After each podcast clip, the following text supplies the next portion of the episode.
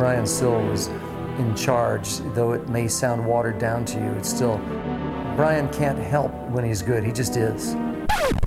He just is.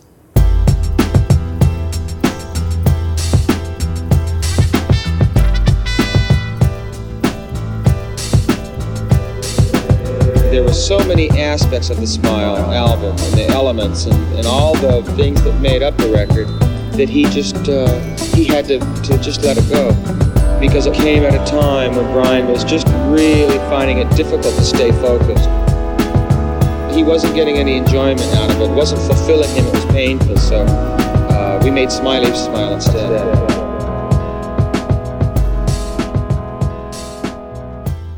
Hello, friends, and welcome back to the Sail On podcast. This is Wyatt in Nashville, Tennessee. How is everybody? I hope you're high and dry, moving and a grooving, healthy and wealthy and wise, all that stuff. Very sorry for the delay between episodes, but we are back with an absolute banger. I've had a dreary few weeks, but I can feel the sun on my face and I'm feeling good. Thank you guys for making me part of your day. Thanks for everyone's kind words over the last few weeks. It means a lot. And a big shout out to our latest patrons Robert Alagna, James Shelton, Ev Waldo, Andre Rocamora, and Andy Birch. So much to cover today, and I don't want to waste any more time. So let's get straight into Smiley Smile, the sessions.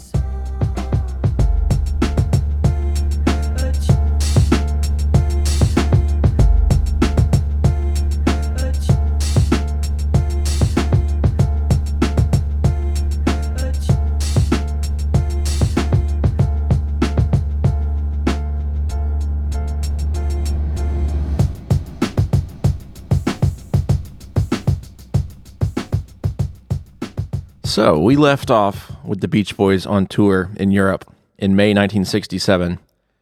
Derek Taylor's efforts to bolster the band's image are beginning to fail because the long awaited Smile album is now a California myth.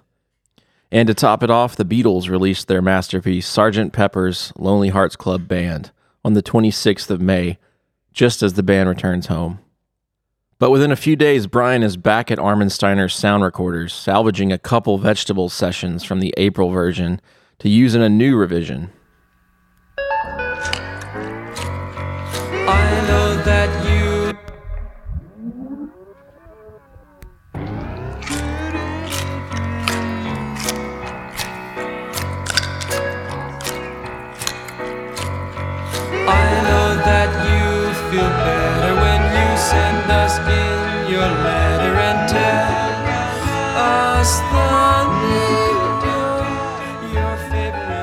Welcome back, Will Crera and John Brody. What is Brian doing here? It sounds like he could be adding an organ.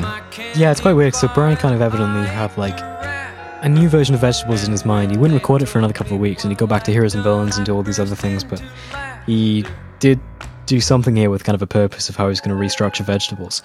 So he, while he's doing that, yeah. So he has that organ part on the on the fade, which sounds kind of like this chimey keyboard. It's been called like vibraphone or a xylophone or you know an electric harpsichord or whatever. But it's definitely called an organ on the tape, and we figured out that it's Brian's Baldwin organ. It's got a setting on on the Baldwin organ. It's the piano and the harp stops together, and we figured that out because there's someone that. Uh, we know who actually has a Baldwin organ, a bit, a bit like Brian's, and he tried out all these different settings until he, he was like sending them and all, and we were like, "Wait, that's the one, that's the one." So that's what the sound is. It's Brian's Baldwin organ that he's uh, just got from Murray. And he's lugging it into a studio and using it for the very first time on this vegetables thing for this really cool kind of chimey carnival sound uh, that's just doubling the melody and the fade. And it's really beautiful. And it's straight on the mono mix, which is why it's so difficult to remix.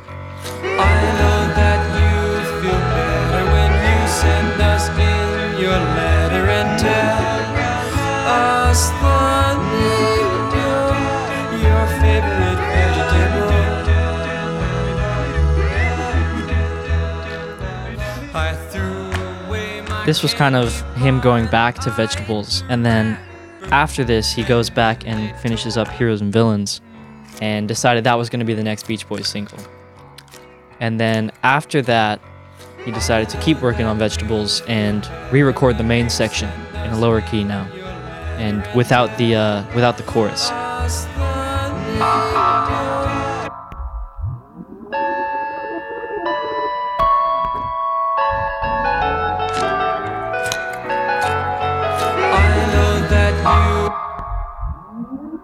So when Brian goes back to vegetables, he try- records one version that's still unreleased somehow. It wasn't even on Sunshine Tomorrow. It's just bootlegged. But he did this track with this uh, with this very special sounding piano, which is going to be the signature sound of every Beach Boys thing for the next sort of three or so years until he got it tuned normally like a coward again. um, but it's basically this big Chickering piano that Murray gave him, and I think maybe 65 that he was writing pet sounds on, and then it was on. He was in the soundbox on Smile, and then now he's moved it to the new Bellagio house, and it's the centerpiece of the living room studio.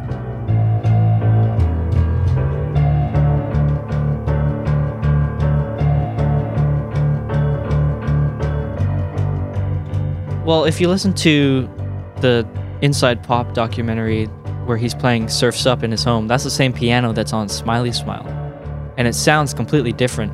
He had a, uh, a piano tuner come by, and I think Marilyn said he like sang every note exactly where he wanted it to be tuned, which is kind of incredible. I don't know how true that might be, but you know, um, It can sounds plausible to me because Yeah, just for adjustments. I mean, if, of. if you want a note to just be a little bit off, he had a very precise way of singing.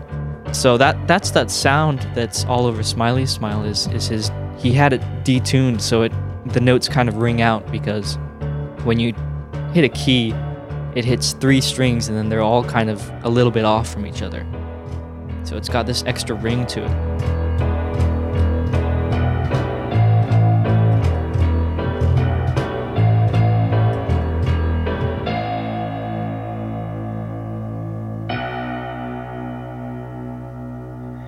And uh, that's Smiley Smile pretty much right there. It's got the detuned piano, it's got the Baldwin organ, and it's got Brian's really. It's like almost like a slap bass. The way he's playing it, it's like the, the strings are all over the place, and it's really kind of just. He's not playing that bass line anymore. It's just going thump, thump, thump, thump, thump on one note. Yeah, I mean, he was moving in this direction throughout Smile the whole time. But this is just kind of where it hits its peak. It's just a bass thumping quarter notes, and that's the only instrument, really. Yeah, and that would have been a you know a moment to figure out when he, um, a moment to kind of witness when he figured out that he could do that. I think it was probably when he's putting the bass on the other version, and he didn't like the track, and he thought, "Hang on, what if I just did this? Like, what if I just went thump, thump, thump, thump, thump?" And then that was the backing track. Yeah, That's when Smiley Smile really starts. You know, you have Heroes and Villains, which is already kind of, kind of what you'd expect, and then you get to track two, and it's like thump, thump, thump, thump. You know.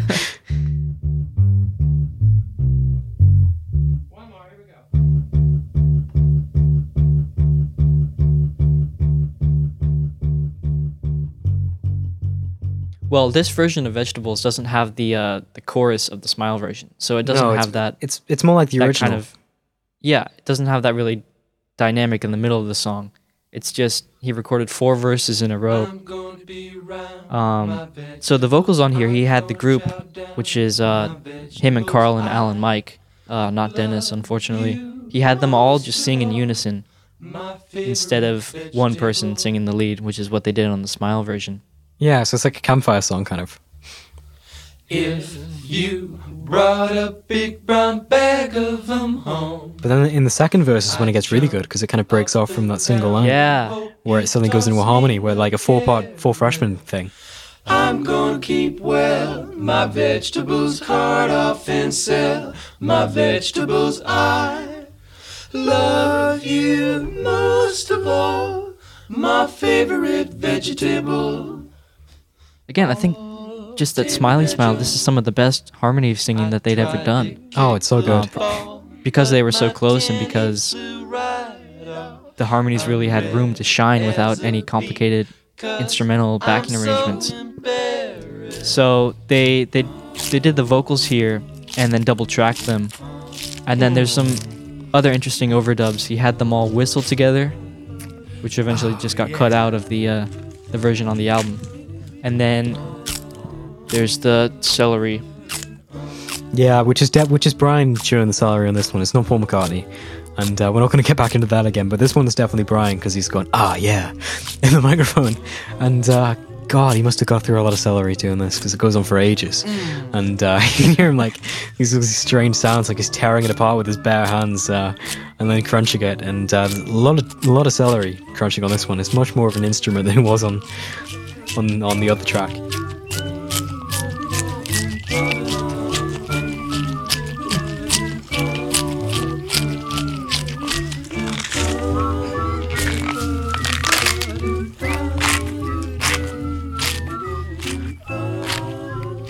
He also had himself and Al uh, blowing into these glass bottles to kind of produce a, a D chord, uh, which is really cool. I Yeah, don't that was know- Al's idea, which I, I really like that he was the one that came up with that. Uh, I wish Yeah, it was used and more. you- it's like it happens twice. Love you most of all, my favorite vegetable. There's footage of them doing something similar in, I think, an American band. There's like all six of them hanging out, blowing into Oh, some yeah. bottles. The Coke bottle thing. with Yeah, fireman. so that's probably where the idea came from. And there's also this uh, great vocal part after the second verse as well, where they all kind of go "tape virtual," like like the word backwards. It's so ridiculous, Yeah. but it's perfect. And then when they, when they double track it, they kind of delay it by a beat, so it's like an echo effect.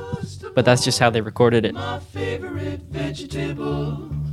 Oh, And they've also got uh, all the scat vocals as well, which we've been in the third verse of the Smile version, and then also in that first version of With Me Tonight. It's kind of the same arrangement, but now it's uh, yeah, it's Al doing the high part, and then Brian's kind of in the middle. Uh, the Mike's on the bottom, and the Carl's doing that kind of like thing. Um, and then at the end of it, they do that transition to the key change because they've done it in D and they're going back to E for the Smile versions. Uh, they have that kind of um, vocal transition, but underneath that, Mike does this bass part, and then he adds like a, a third bass part after they double tracked it, where he's going kind of veg, veg, veg, veg, veg, veg, veg, veg, veg, label, label, label, and it's oh, genius. It's so it's, It's uh, ridiculous. I- yeah, it's, I love this. I love this so much.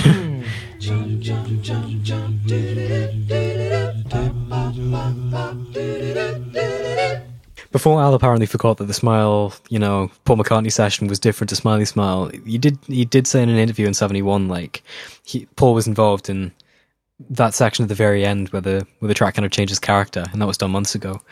Um, and it's just yeah, it's it's it's that original Smile version, which is just piano and bass and vocals, now feels like this big, huge production that it's jumping out of because we've gone so small, which I think is absolutely brilliant. Uh, and that great chimey Yeah. kind of instrumental, um, you know, that sort of the chimey Baldwin part that's it makes it sound like a carnival. It's it's yeah, it's really really special when it goes into that. I think that's one of my favorite little favorite little edits that he did to reincorporate some of the some of that music. Yeah, and th- there's so many little details in here too, um, which is kind of crazy that that that's even possible with such a small kind of track. But like when they sing, "I jump up and down and hope you toss me a carrot," Brian plays kind of like a he like slides his finger up the bass right after the word jump. Yeah. So yeah. it's like it's like kind of that um that musical humor where the the lyrics interact with what the music's actually doing. Um, that Smile is so known for. That's that's not died out. That's still very prevalent on Smiley Smile. And I don't like prefer this version of the Smile one, but I think I listen to it more. But it's just different. Like you're in different moods for different. It's what we we're saying about this isn't like a replacement to Smile or an alternate kind of. It's just the step afterwards, and you can choose. You can listen to both versions and get completely different things out of them. You don't need to put them against each other. Well, before we move on from vegetables, there is one more version we need to mention. And that's actually the first time this song was released. And it's by Laughing Gravy, aka Dean Torrance from Jan and Dean.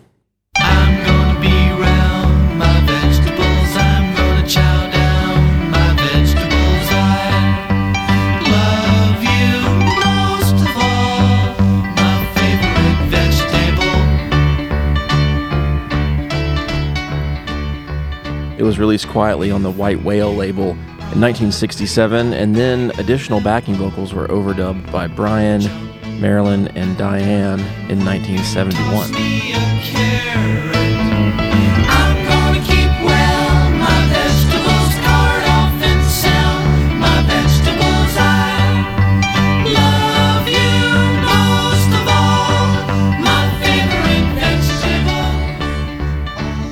Yeah, I just think it's funny that Dean said that he sang on some of the Smiley Smile stuff, and we kind of thoroughly checked this. We went through everywhere to see if we could find Dean's voice in something.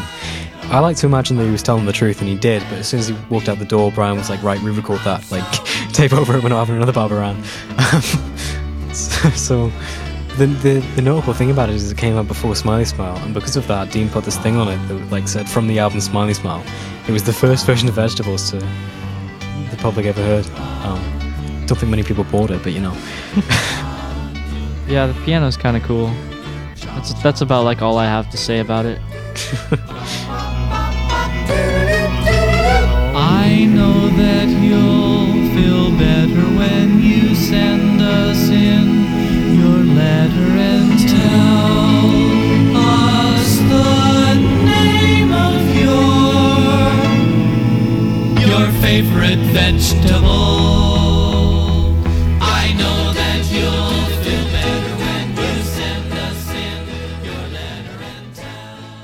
Sessions resumed at Brian's house on the 19th with what they called the Hawaiian song.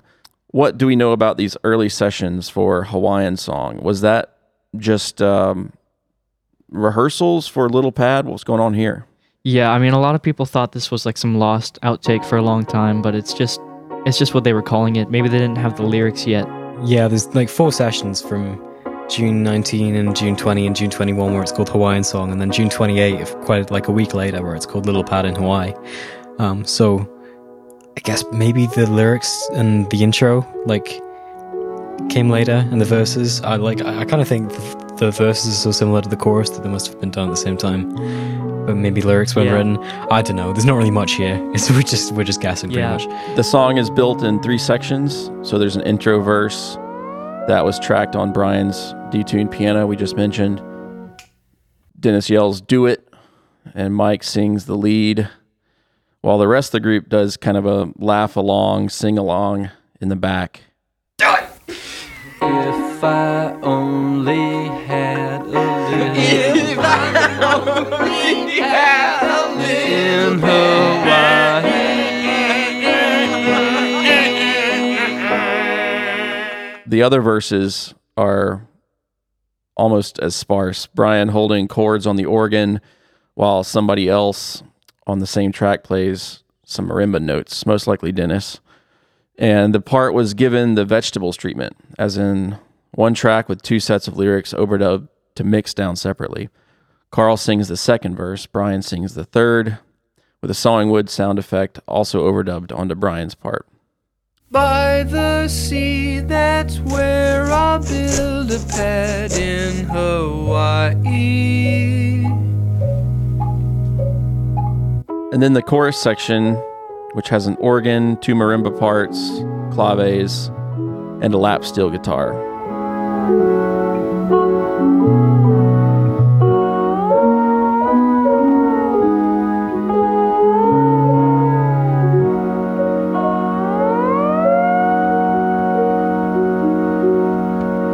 Uh, and it's not really clear who's playing what here besides Brian on the organ. It could be Brian or Dennis on the marimbas. And Brian once claimed that guitarist Al Vescovo, who worked on Friends, played the lap steel. And Vescovo said the same thing in an email to a fan, but his name doesn't appear on an AFM contract or any other documentation, so there's no way to really verify that. Maybe they both confused it for the similarly Hawaiian flavored Diamond Head, which is possible. But it's a simple enough part that Carl could have done it, and a lap steel guitar could have easily been rented for the session. The vocals here are Brian, Al, Carl, and Mike in four part harmony, some humming, some oohing, doubled, and on a third layer, Carl singing an extra harmony in the middle, while Brian triples Carl's old part.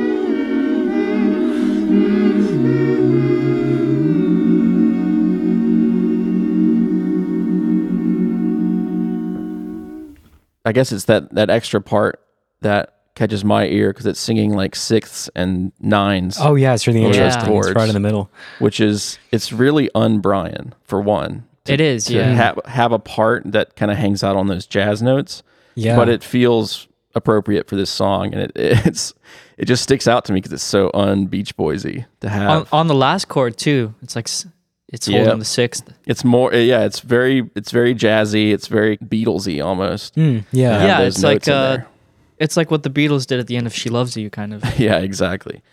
There's uh yeah, non seventh chords. It's just the nines and sixes. So it's really cool.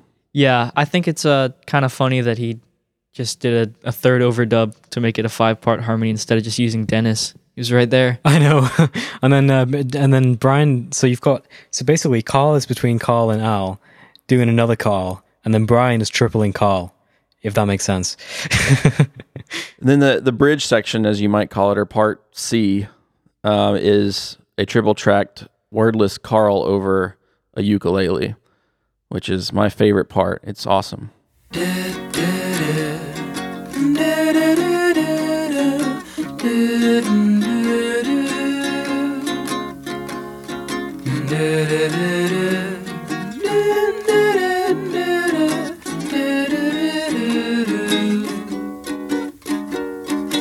It's so oh, can you imagine that with like Van Dyke Parks' lyrics or something? The melody is so, and the chord hmm. progression is so, so good. But it's kind of better this way though. Yeah, I like how there's barely any lyrics, um, because then it, it kind of the way the lyrics build. Like the first line is "If I only had a little pad," and then it's "Sure would like to have a little pad," and then it's by the sea. It's like it's got some development, which is something that he doesn't usually have in his songs. Yeah, it's, and uh, I think it's so having simple one but so person sing each line helps. Yeah, exactly. The two other parts, the the the humming with the lap steel and the the ukulele part with Carl, just so beautiful. I think, um, like up until this point, he'd never really tried to make anything that sounded specifically Hawaiian. Like he'd written songs about Hawaii, like obviously Hawaii, and then there's there's Do You Like Worms, kind of. Um, but this is kind of just going in another direction um, with that idea in mind that's just someone sitting there with a ukulele singing. Yeah, I wonder what inspired this because he hadn't been to Hawaii in a while. Yeah, Yeah, I mean, they obviously like as we'll find out later, they they planned a, a live album in Hawaii. Um, that's a good but, connection. yeah, actually, it's just yeah. interesting that his his head was in Hawaii at this point. I mean, might maybe it Yeah. did come from Smile. You know, maybe it did. Do you like worms? Yeah, Yeah, down 'cause I thinking mean- about Hawaii, but uh, Right. Mhm. this is the first fully new song he's written in a while. You know, Love to Say Dada comes from um, like December '66, kind of, and then Cool Cool Water's the same, and You're With Me Tonight is kind of vegetables. But this is the first new thing that he's completely new piece of music that he's done in a really long time. I think it's the end of '66. Uh, so this is definitely not Smile anymore. This is a whole new project. Yeah. And it was written specifically for the style that it's recorded in because Exactly, uh, yeah. Vegetables and Wonderful and Wind Chimes were initially written with a completely different style in mind. And now he's writing something that he knows will only be recorded in this kind of stripped down manner that just highlights their vocals. Um, so it really works. I think this is maybe my favorite thing on the album out of the new stuff. Yeah, ma- I'm yeah, surprised we didn't get any like fake Hawaiian singing on this, like Yeah. Brian did on on Smile. Mahalalule, Mahalalule, Kini Wakapula. Mahalalule, Mahalalule. Yeah, there's that there's that theory we should probably address that like Tune X was like like tones or Tune X, whatever you want to call it, was where this came from, but it's not really. I mean, Yeah, I never got that. there is a tiny, tiny connection there where like I think the verse of tones has the same progression as part of the chorus of this, but it's played like over a different amount of measures and it's uh but that's like a very, very vague connection. Like it's just the fact that you know, right. it's like Brian has like a one four vamp and everything. It's it's just that thing again. It's not yeah, it's it's it's new music really. I love um I mean the verse and chorus kind of fit together right next to each other, but then to get to the ukulele part there's that snapping, which I love. Yeah, and then the monomix where it's kind of comes in a little bit fast. I love that as well. Um, hmm but uh, there's something that kind of reminds me of something else in Smile. Like, you know, the music itself isn't the same, but uh, those verses, like, what what else do you think of that's got kind of like a droning kind of bass part and a mallet, and then someone sawing? Like, it's uh, it feels very workshop to me. That one little verse. Yeah, exactly. And uh Also, the other part reminds me of the the ukulele part, just because of the chords. Yeah, So yeah. many six chords and nine chords. Yeah. And on the whole mystery of who did the lap steel guitar, which I don't think we can ever really get an answer to, we can just kind of lay it out there. But uh, there's this 90, 1995 record collector interview with Brian where that comes from, where uh, someone asked who played the guitar. He has this great quote where he says, uh, it was, Al- it was Al Vescovo, he was a great steel guitar player. His house burned down about 10 years ago, but it was made of wood, so no wonder. That's, Amazing. yeah, I, I love him. Serves him right. But it could have been could have Um, been Carl. Who knows? Same with ukulele, uh, which I think was probably Carl as well. But Al said that uh, someone asked if Al played it on on Instagram, and Al just went, "No, it's Tommy Tedesco." He was like, "Wait, that's another name we don't have anywhere. So where are you getting it from?" Mm-hmm. Um, but you know, we'll never know the answer to that. I think it was probably was just the Beach Boys playing on this. The next tune here is something abandoned way back in the Smile days. He gives speeches. It's now retitled She's Going Bald. It's recorded in three sections, although instead of repeating a verse, chorus, bridge, it's more like a medley. Part one is the revised speeches, part two and three are new.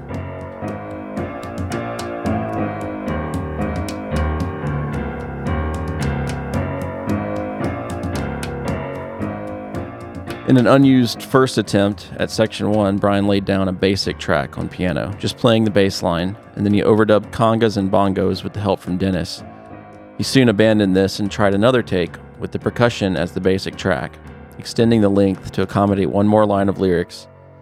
The only other instrument overdubbed onto this section was the organ, now playing both the left hand part and chords with the right hand.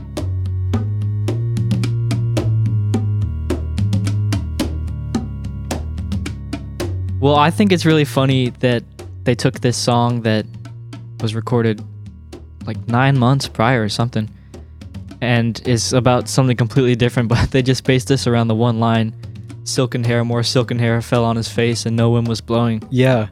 Van Dyke Parks got a credit on it for some reason, and uh, we don't. He denies that he wrote "He Gives Speeches." He definitely denies that he wrote She's Gone Bald," but uh, that might be because they reused that one line. If it was from Van Dyke Parks, it might not have been. But that silken hair more thing. Yeah. I th- I just think it's hilarious that that original line is kind of like silken hair fell on his face and no wind was blowing, which is kind of like a romantic image. That's like two people being kind of close together. But what Mike took it and turned it into was it's just someone's hair falling out, which is just uh, absolutely genius. Silken hair,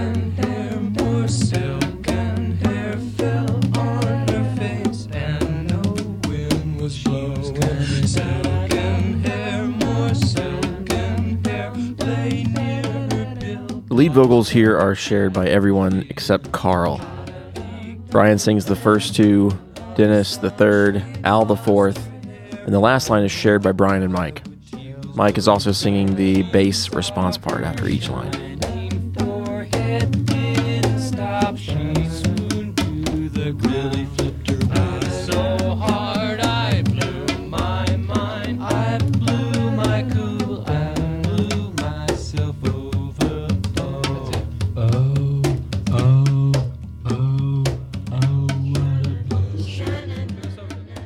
This is about. Um, I mean, let's. I mean, we should definitely bring up Dennis's interpretation. He Oh, yeah. said, Oh, I yeah. took that song in a very strange way. I thought it was more or less about oral sex. You know, get a job, shana na na na na. What a blow! And I thought, Jesus, that's funny as shit. yeah. So yeah. uh, yeah, I mean, I think it's very un Beach Boys in every way. You know, it's like perfectly Oh, strange totally. for this. well, yeah, what he's referencing there is like there's a song from the 50s where they they sing "Get a Job" and then they all go "sha na na na na," and that's kind of what they're doing here, but they've changed it to "What a Blow."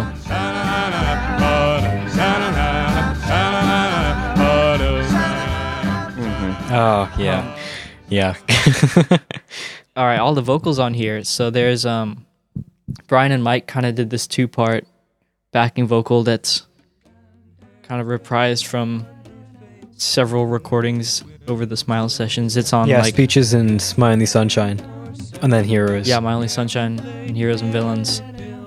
And then Bruce Johnston, who was absent for all these sessions, made a visit apparently because he sings on this as well. He sings a little um yeah. We found Bruce. yeah. we discovered him. he is on Smiley Smile somewhere.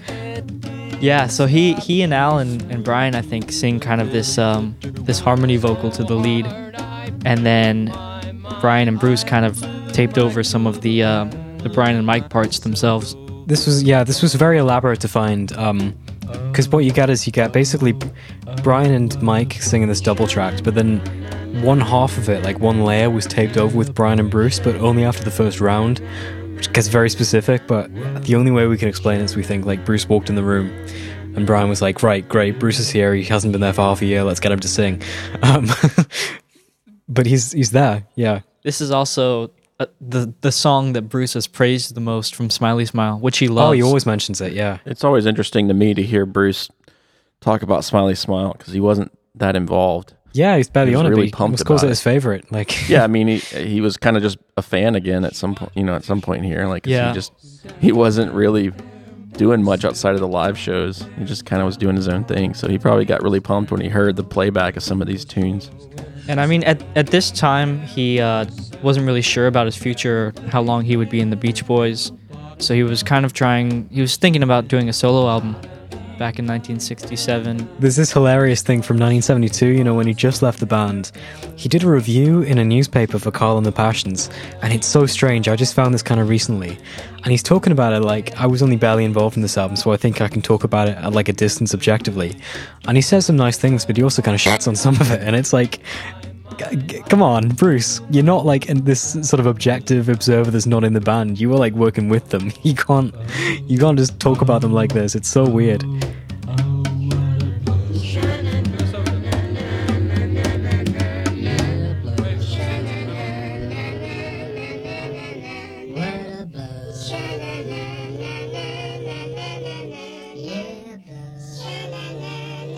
So, so yeah, so so what they did at the end here, which is the famous um, high pitched vocal thing, is uh, Steve Desper was hired by the group at this time. He'd been mixing on the road and he kind of helped engineer some of the Smiley sessions.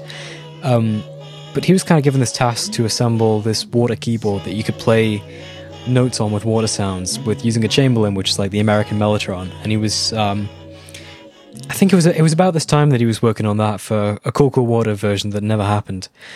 But he basically had this machine that he borrowed from UCLA that was used for teaching, and it was like kind of it did something what something called an Eltro did, which was uh, the the Eltro information rate changer, which is a device that was used to like change the pitch of voices and recordings without changing the speed, so you can make something higher or lower without slowing it down or speeding it up. And it was used in films and like uh, like HAL 9000's voice from 2001. Open the pod bay doors, Hal. I'm sorry, Dave. I'm afraid I can't do that. But uh, this this thing, it's been called an Eltro, but I don't think it actually was. Steve Desper's kind of described it as this huge, like five foot tall machine that was used for teaching at UCLA that he kind of just borrowed because he saw it and uh, was interested in it. So it was this giant sort of machine that raised the pitch of, uh, or controlled the pitch of things without changing the speed of them. And uh, Steve brought it in the house to kind of like use it for this Chamberlin project where he could get the water drops and change the pitch of them using this this machine to, you know, create musical notes so he could put them into the keyboard. And I guess like some of the Beach Boys kind of saw this thing and were curious about what it did, and they just put it on She's Gone Bald. So at the end of it, the group, uh, Mike sings that low bass part, and uh, it's Al sings the high part, and then Brian in the middle, and then Carl below sing that sort of like backing part at the end. And then they doubled it kind of like slightly out of sync. And what they did is they took the out of sync one, the sort of second vocal, and then made a copy of it, like put it through this machine and raised the pitch steadily so it keeps going up and up and up and up and they get more kind of squeaky. Um, yeah, you know, it's that's something that they could never have thought. Oh, let's just do that. It's only kind of a circumstance. Like you have this, you have the thing in the house, and you want to see what it does. So Section two plays out kind of like a radio drama where Brian illustrates a rising tension with diminished chords. Oh, yeah. Um, and then Al, Mike, Brian, then all three provide a narration. this part's hilarious. So weird. Yeah, I figured who better to ask about this part than uh, our very own Steve Bonilla. I always thought She's Gone Bald was fairly straightforward, even though it's a very trippy song. And I, I you know, when it comes to, to this part of Brian's career, some of these sections, you know, it's hard to come up with names for what it is. And uh, I don't think it's a bridge. But I, I, this is something else. It's like a side trip or a, a dramatic interlude with, with music.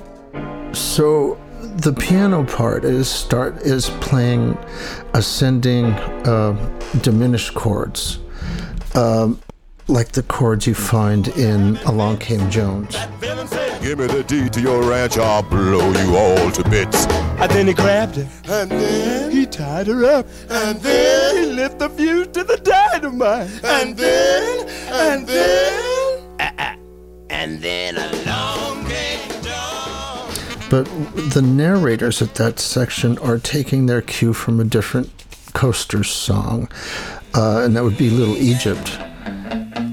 She did a triple somersault and when she hit the ground, she winked at the audience and then she turned around. She had a picture of a cowboy tattooed on her spine saying Phoenix, Arizona, 1949. Yeah, but let me tell you people, So he Brian sort of combined those two sort of middle sections of those Coasters hits, and and made them one part. She drew a comb across her scalp and brushed what she had left. I tried to salvage what I could and threw it in a sack.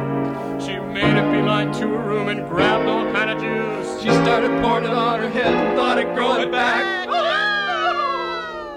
So there's like on so many of the smile sessions, there's like all this laughter. And it's always Brian just getting everyone to laugh and kind of do this forced laughter.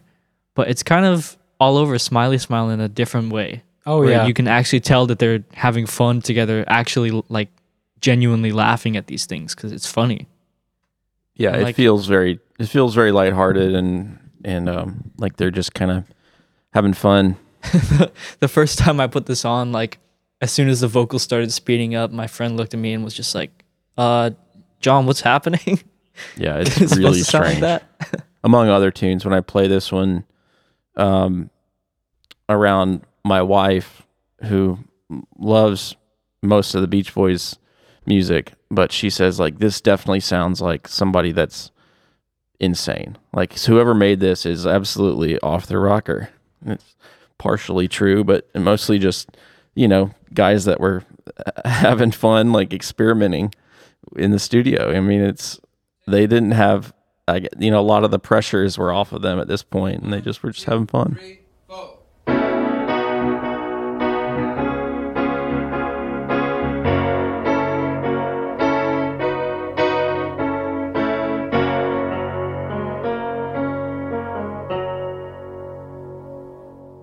Uh, section three begins with Brian laying down a lone piano track, and he overdubbed some high triplets on a second piano, electric guitar and bass, most likely by Carl and himself, and finally an upright bass, which could be Chuck Berghofer, who played on a lot of the Smile stuff. It could be a Beach Boy as well, but we're not sure. Yeah, his name's on a contract for Hawaiian song, but there's no upright bass on that song, so could be like at a session for Little Pad that he added this.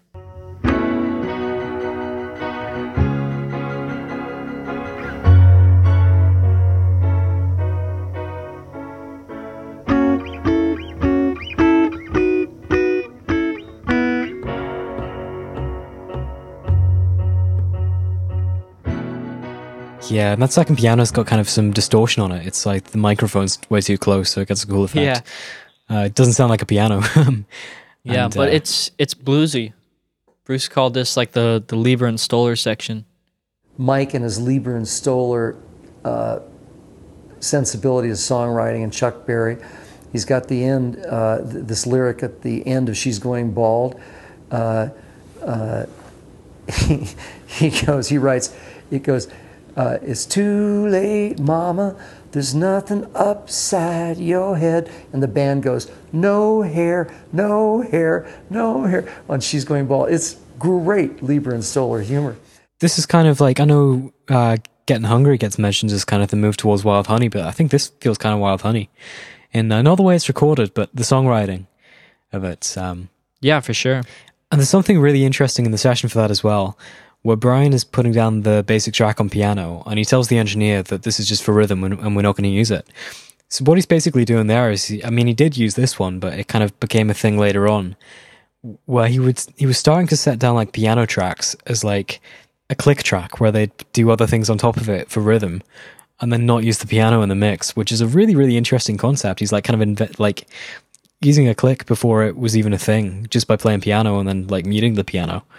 Um, and that's what he says he's going to do here, but he did use it. It's just kind of it's interesting that he's come up with that kind of production technique to base everything around his own instruments, kind of, and uh, they're one of the vocals, I think.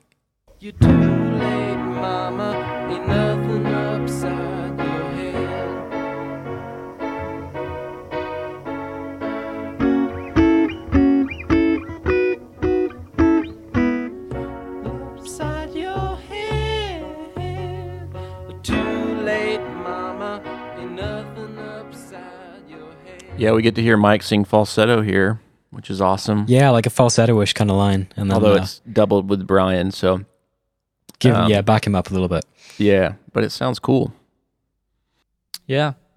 The backing vocals are everybody except Dennis again. You're too late, mama. Ain't nothing upside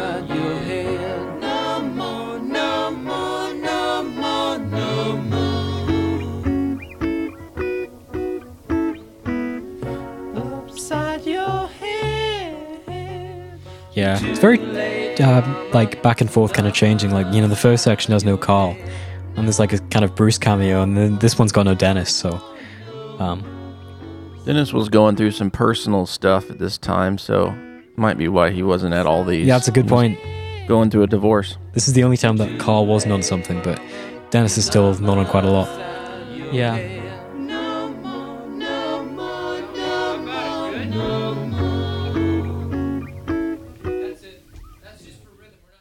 Right before it fades out, there's a there's a there's a real bluesy piano figure. It's not it's not hard to play, but it's definitely coming from a a boogie woogie blues uh, feel, and that that that's sort of un-Brian like. Uh, Brian, you know, has this poundy style, and he likes to play triplets or eighth notes in the right hand.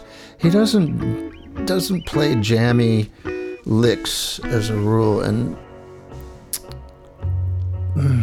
yesterday, I just thought, wait a minute, and I th- I thought maybe he's making a reference to my obsession, uh, the instrumental, and and Ian Stewart's just just jamming all the way through it, just all kinds of just thrown in every lick in the book, uh, and he, it, so you know Brian was evidently there at the at the tracking session or the mix down. I'm not I'm not sure which, but you know, within the first 15 seconds, Ian Stewart's playing that riff that Brian's um, sort of quoting at that very fade.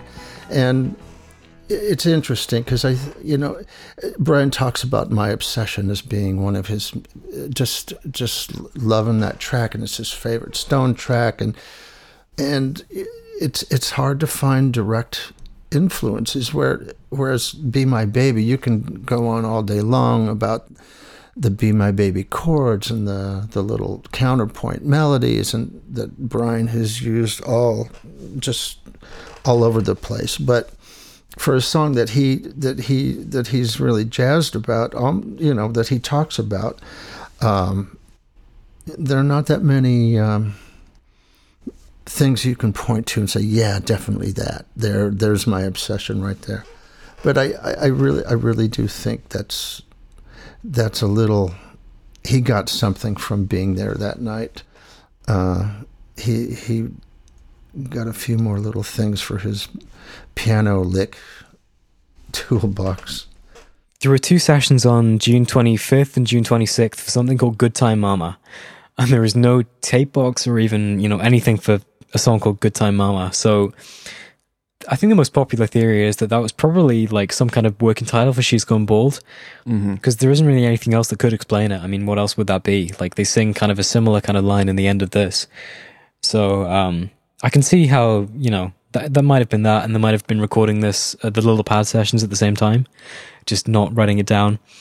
And then on July 5th, there was one more session that was called Untitled One, and then in brackets, She's Gone Bald. So the title was around for that by then. Uh, so the recording dates, like more than I think anything else in Smiley Smile, are kind of murky for when this song was done. But I think it was probably like the second thing after Little Pad that they did. It's amazing to me how fast they got this album done and Oh, yeah, yeah. mixed and artwork and release. Like they were just absolutely scrambling Yeah. to get this thing out. Anyway, at the very next session, Brian introduced another new song adapted from discarded Smile material. This time, Rising from the Ashes of Mrs. O'Leary's Cow, aka Fire, long windedly titled Fall Breaks and Back to Winter, Woody Woodpecker Symphony.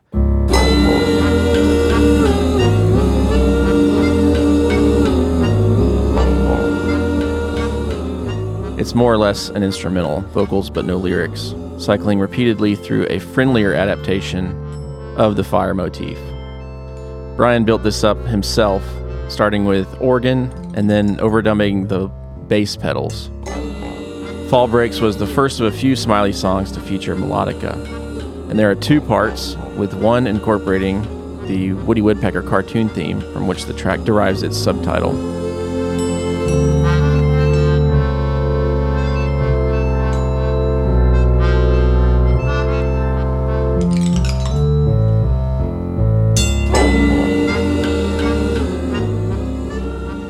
Varied percussion sounds played by members of the group include some kind of woodblock, a triangle, a brake drum, and rattling cutlery, and then a very strange low grunting noise that I think Will has more info on than me.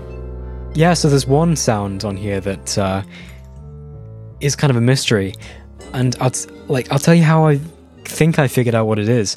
I was listening for some reason to Stephen Kalinich's poetry album. Uh, I know it's not something that you should do very often, but I was doing it. And uh, there's a track called "The Deer, the Elk, and the Raven," which is what I had to try and find before I talk about this. And there's this sound in the background, and I'm like going, well, what the hell is that? It's this kind of like droning sound, and it was so strange. And then at one point you hear a dog barking, like Banana or Louie. And I was like, oh, hang on a second, that's a dog toy. That's like one of those ducks. And there's a frog, like the squeezy things. And then suddenly my brain made the connection. That's what's on Fall Breaks and Back to Winter. It's like one of those pig dog toys or something like that. There's little sort of squeezy dog toys, and when they decompress, um, like the, the air passes through them and it goes like, oh. you know, so I'm sure that's what that is. I'm sure that's what the grunting noise is. It's not a voice, it's not mic, it's not slowed down, and it's not a conventional instrument. I'm so sure that's a dog toy that Brian had in the house that he, used as a sound effect on Fall Breaks. I'm absolutely like, I'm 95% sure that that's what that is. I believe it. I'll never make a more important discovery than this in, in Beach Boys things. John, do you want to talk about the vocals here? Well, it's it's the bass line from from Fire, which was played by three different bassists. Um, so that harmony is kind of redone here with the vocals, and it's it's Brian singing the top part, Mike singing the low part, and then Carl and Al are singing together in the middle.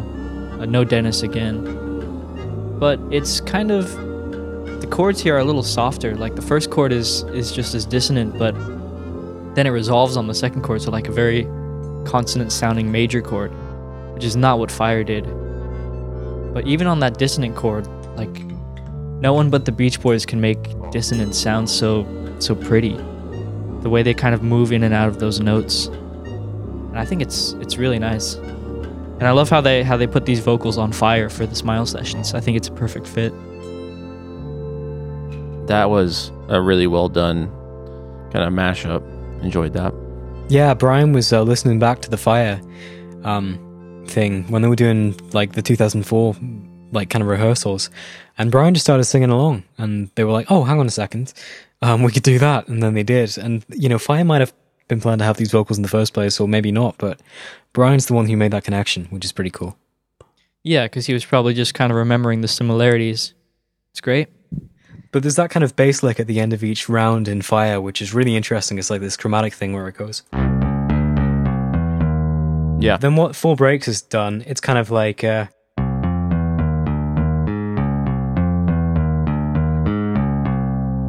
it's like the same thing kind of in reverse, but the whole bass line is that instead of it being the, the what became the vocal riff. It's a really interesting kind of like reframing of these ideas. Yeah, Um, and I made a very strange connection with this one, um, and the Christmas album.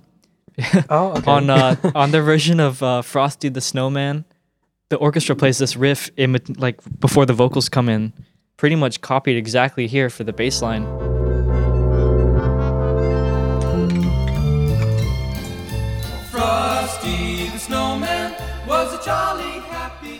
Really cool. I don't, I don't know if that was an intentional or uh, if he was just thinking about that or if it was just kind of in the back of his mind. but Subconscious, but yeah. that's too close to come to not come from there, I think. Yeah. And then the melodica's here.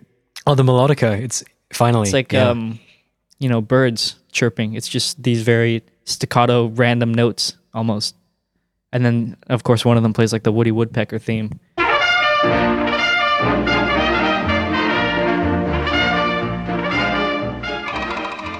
It's uh, melodica. You know, when people talk about Smiley Smile, they say like Baldwin organ and D-tune piano, but they don't mention the melodica, which Brian got kind of into for some reason when he was doing this album. I don't know why. Uh, like, where where did he get one?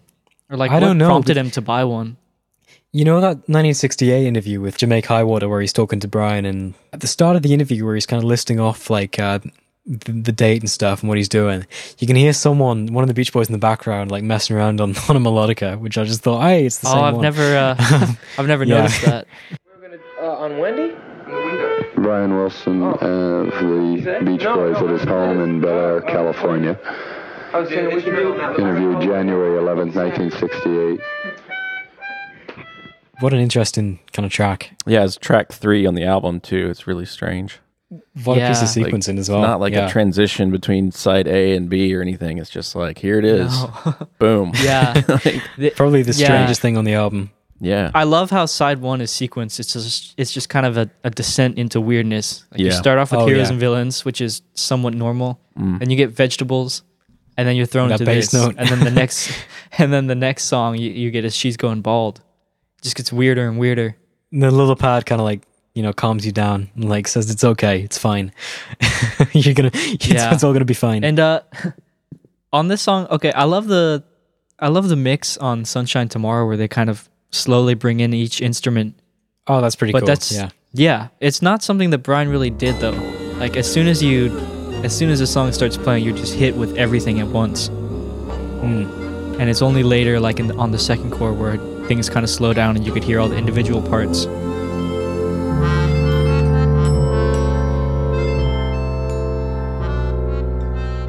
Brian said, That was sort of a song about a cold winter scene. We tried to paint a picture of winter, and then spring, late summer, and then broke into winter. We used the Woody Woodpecker theme because it was descriptive to us of spring and summer. It feels autumn to me. It feels very autumny. Feels autumn to me, but I mean, I think I, I don't get the whole like four seasons thing going on. no yeah because it's not a very dynamic um, track i mean it's the same thing all the way through It definitely has. I mean, I definitely know the Woody Woodpecker theme, so it definitely sticks out to me. Yeah, which Um, was in Surfs Up as well. Yep. And with that, with that horn part, kind of interesting.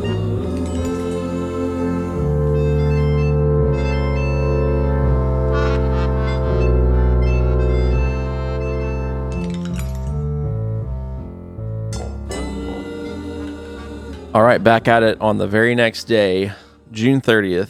Whatever the plan was with You're With Me Tonight in early June, it is now a full song with a shortened title. The chord progression now is completely revamped and the arrangement shifted from a big group chant to a quiet, whispery bed of harmonies. the earlier versions that were called you're with me tonight were obviously based on vegetables because it was just kind of a riff on that but this is completely revamped and now there's all these extra chords and i don't know those other versions as well are, are really short and are just kind of like samey throughout and this has really got a lot of um, dynamics like the groups sing really soft and then they get real loud Yeah, it's more of a song, even though the lyrics are still very kind of simple. The music Yeah, it's just one line. goes to more places. Yeah, but then they they sing back and forth. They sing uh, "On and On She Goes," and then they sing "On and On You Go." Oh yeah, I didn't catch Um, that. which is which is interesting. I'm not sure exactly what that means, or why they keep switching back and forth. Yeah, it's very very churchy. It reminds me of like the Good Vibration section. Um, yeah, and this is Brian actually doing what he said he was going to do on "She's Going Bald," which is just recording a piano just to use for rhythm, just k- kind of as a reference, and then not using it in the actual song. And of course, Brian overdubbed his hymnal Baldwin organ. Yeah, and I, I think hymnal is a good word to describe it because it's it's very soft and very churchy. It's kind of like the uh, the Good Vibrations Bridge or Our Prayer or something. On and on she go down.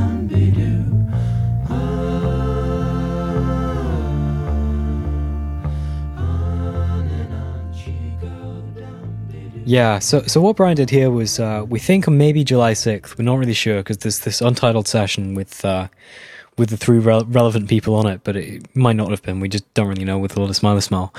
Um, but at, at some point, Brian went and like re-recorded the intro by itself, um, just with Brian uh, singing the top part, Carl in the middle, and then Al on the bottom part. Just a very simple kind of three-part version, and. Uh, then they did quite a lot of takes to get this right. Quite a, quite a lot of it's bootlegs, and uh, this is where Brian's famous "Sing That with a Smile" instruction comes from. On and on she go down be-doo da. On and on she go. Hey, now wait a minute. I got an idea. If you sing that with a smile, I swear to God. Okay, you're right. Yeah, and this is the one where Brian's friend Arnie Geller, at the end of the the last take, when they finally get it, he goes "good," and uh, at the end of the take, and Brian thought it was so funny that he decided to splice it in the song. He didn't just leave it in; he kind of made a little kind of an edit to make it sure it was on beat when he cut it into this intro, and uh, he mentioned it on the radio. Naturally, they doubled the backing vocal, and then Carl laid down his lead vocal. Tonight I know you're with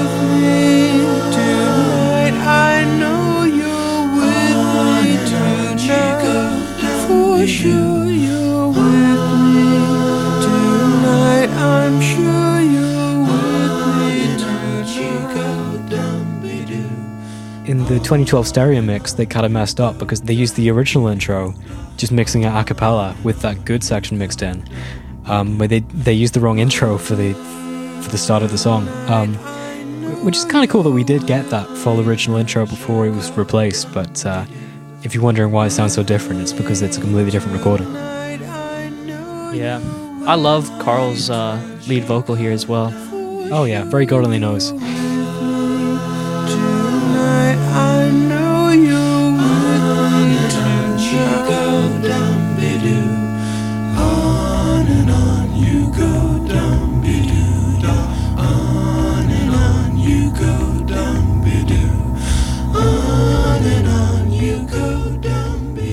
And then the ending too, where he gets he slows down and just literally whispers the last lines. I know.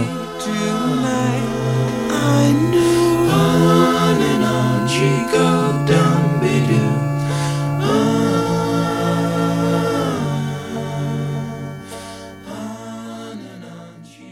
It's beautiful. Yeah. If there's one track from these sessions that completely dispels the notion that Smiley Smile was a watered down Smile salvage job, it's Wind Chimes. On July 10th and 11th, the group revised and restructured this familiar tune in three sections two consecutive verses, a bridge, and then a tag. The first half of the song has now been completely transformed and reimagined to sit comfortably now in the smiley setting.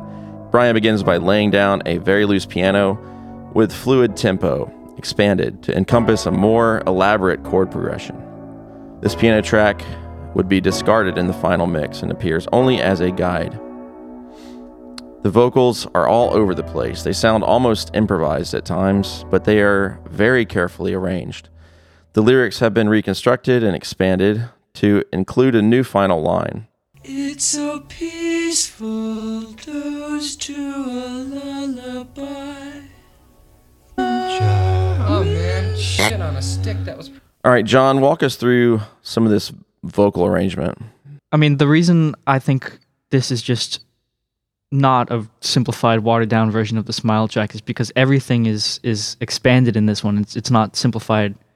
Um, like in the original Wind Chimes, it was just Carl Wilson singing the lead and doubling it, and um, here it's it's actually all five members of the group they all kind of take turns on the lines, and the those response parts where they all sing wind chimes in kind of like a creepy high high pitched uh, sort of broken harmony. It it sounds like improvised, right? It sounds just like random, uh, just completely random. But this stuff is they double tracked it sometimes, specifically whenever the words uh, wind chimes come up. So it's it's all carefully arranged chaos, kind of, which is I th- I think Will used that to describe fire, but it's it's in a completely different way. Now and then a tear rolls off my cheek. On a warm breeze, the little bells tinkle on wind chime, wind chime.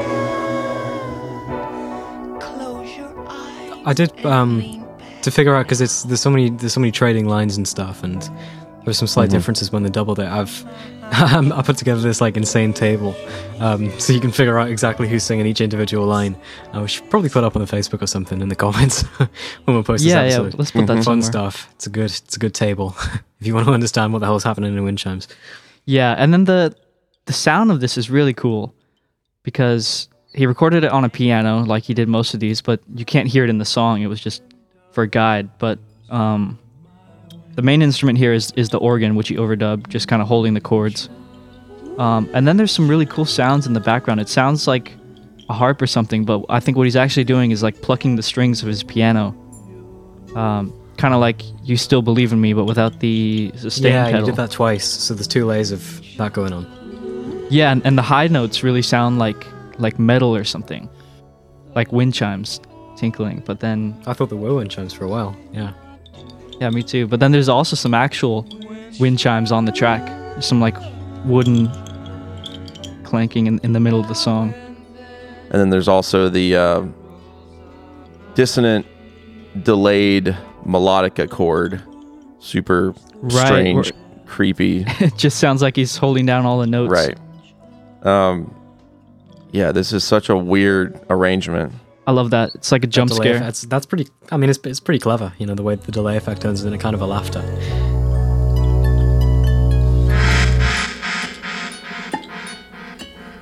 I don't know. It's scary. It's it's not like the soft uh, ballad that it was on Smile, at least for the first half.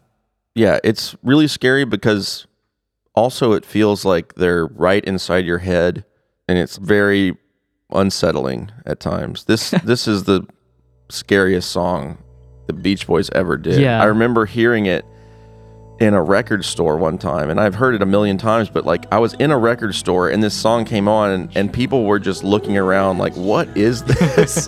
this is a horror show. That's so weird. Yeah, this is I've, n- I've never heard like anything from this album being played out in public. Besides, That's you the know, thing that was so weird. I was like, and why would somebody play this in a record store? But like, it kind of, but it would don't be know. in some scenario because it was the B side of Wild Honey for some reason.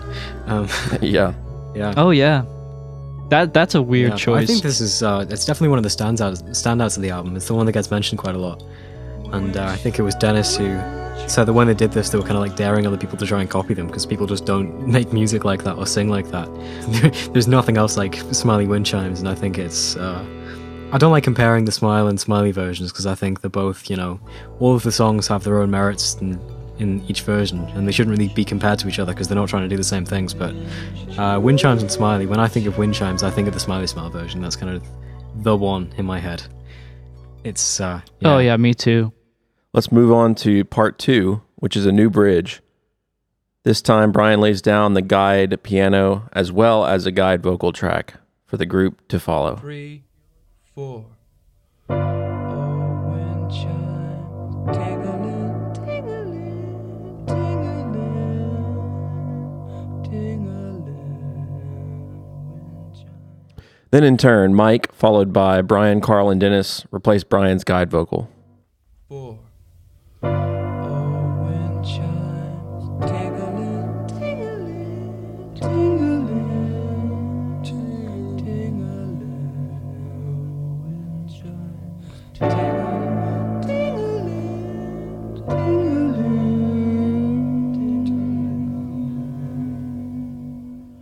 Reaches a breaking point when Dennis and his Yogi Bear voice goes into slow motion. Yeah, Brian, Brian called that the Yogi Bear part, which I thought was great. I mean, it sounds kind of like the tape slowing down, but it's not. He's just getting close to the mic and you know singing it deep. But uh, there's a quote from, quote from Brian where he talks about that was his. Uh, he thought that was the funniest part on the album and described it as the Yogi Bear thing. I was like, that's great. So that's, that's what that's supposed to be. I I don't know. I think this is a great kind of Brian Carl Dennis moment. It's just one of those things that you don't hear a lot of on Smile and Pet Sounds where they're like kind of echoing each other. I don't know. I just think it's really sweet. Yeah, yeah, I, they do that all over this album, where it's you can hear each individual voice kind of, um, you know, soloed on its own instead of everyone singing at the same time. And I love how the how the reverb like slowly creeps in uh, in the mono mix.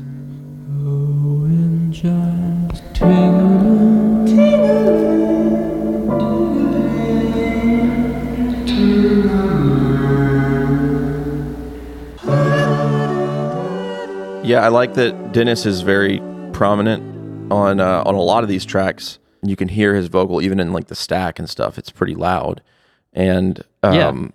we haven't really heard a lot of Dennis in a while, and it's nice because it, it, it shows like kind of the the maturation of his voice too. Like he's starting to sound like Dennis. Like he's starting to sound like you know the Dennis from the you know early 70s like when he when he was kind of at his peak creatively and stuff and I Yeah, just I mean- gets me excited gets me excited for that stuff I'm turning into Dennis myself over Well, he's going to vanish for Wild Honey and later in Hawaii, but then you know, so enjoy him while he's here. yeah right Dennis is aged twice as fast as the other Beach Boys like I don't know what is Yeah. going on I mean I do know what's going on but god it's just crazy this dude's like what 22 years old and he sounds like 40 so but Yeah, I think I've uh, said this before, but Smiley Smile to me is kind of when Carl and Dennis started sounding really good. yeah yeah And I think Brian realized that, and that's part of the reason why you can hear all the individual voices in these little moments.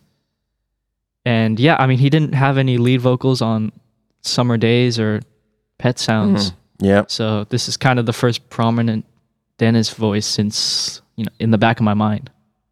So there's a turnaround that's uh, almost a cappella. It relieves the tension, carries us into the finale with Al singing the high lead melody, which I, I always thought was Brian, I guess, without really thinking too much about it. But that happens all the time. Yeah.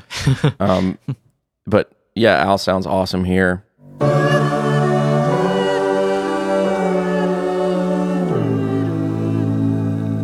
it's such a relief after hearing all that spooky stuff to kind of have this more traditional harmony arrangement. It's just a great sound. Yeah. Brian was very selective about certain parts that were getting doubled in the song, which is interesting. Well, yeah, something I wanted to touch on. It's kind of just a interesting kind of production detail thing that by sort of pet sounds and summer days and today and stuff, you know, the practice was just double everything, you know, just double track all the vocals. And then in Smile, it started to fall away from that a little bit. It was kind of uh, a little bit more creative with the double tracking usage. And then when you get to Smiley Smile, he's getting really, especially in wind chimes, he's really getting kind of selective with with with uh, which vocals are doubled. Like you know, all the backing vocals are doubled, but Al's not doubled. And then Carl like double tracks his tingling part, but it's just Carl that does that. None of the others do. Um, kind of, it's not very important, but it's just an interesting way that Brian's production's kind of evolving here, and uh, it's also kind of uh, the the way that Brian laid down a guide track for this was singing it live and properly recording that vocal is pretty interesting as well because he, he didn't do that very often. But I think uh, John pointed out when we were kind of going through all this that the reason he did that is probably because the piano by itself wouldn't really guide the vocals because it's kind of, you know, just random chords. There's no real steady beat. So they needed Brian's voice to kind of sing along to and set a tempo. Mm-hmm. Yeah, but I think that doubling thing is is uh, uh you know another reason why when people say this stuff is just a really sloppy thrown together version of Smile. This stuff he was extremely picky Oh, when he was recording it. He's very very careful about what was doubled, what wasn't, and what sounded like what. So Yeah, it's sort of like using doubling as more of an effect. Um, Yeah, it's not just the to- way that they to- do vocals anymore. It's more kind of a right. a It's not just tool. the Yeah. the it's yeah. It's not just the standard for recording a vocal. It's it's now the standard is single tracked and then to create some sort of um, emphasis. You can double vocals, and it's pretty cool. I mean, obviously, that's something that people do a lot now, uh, but I think for Brian, it was a cool way to experiment with um, recording, especially now that he has an eight track at home. It's kind of nice. Yeah, exactly. And uh, the other thing here, this is probably more John territory, but that kind of turnaround section at the end, we're going to go into a section that's very familiar in a minute. And that kind of section at the end is uh, it starts and ends in the same way as that little piano bridge in Holidays, in terms of what the equivalent of the chords would be. But Mm. it gets there in a kind of a different way. So, you know, it's re- it's not just the fade of uh, it's not just the fade of Holidays that he repurposed for this song, which we're going to talk about in a sec. It's also that little part before it. Yeah, would you stand by the door, please? Wind chimes, fade sequence. Take one. One, two, three.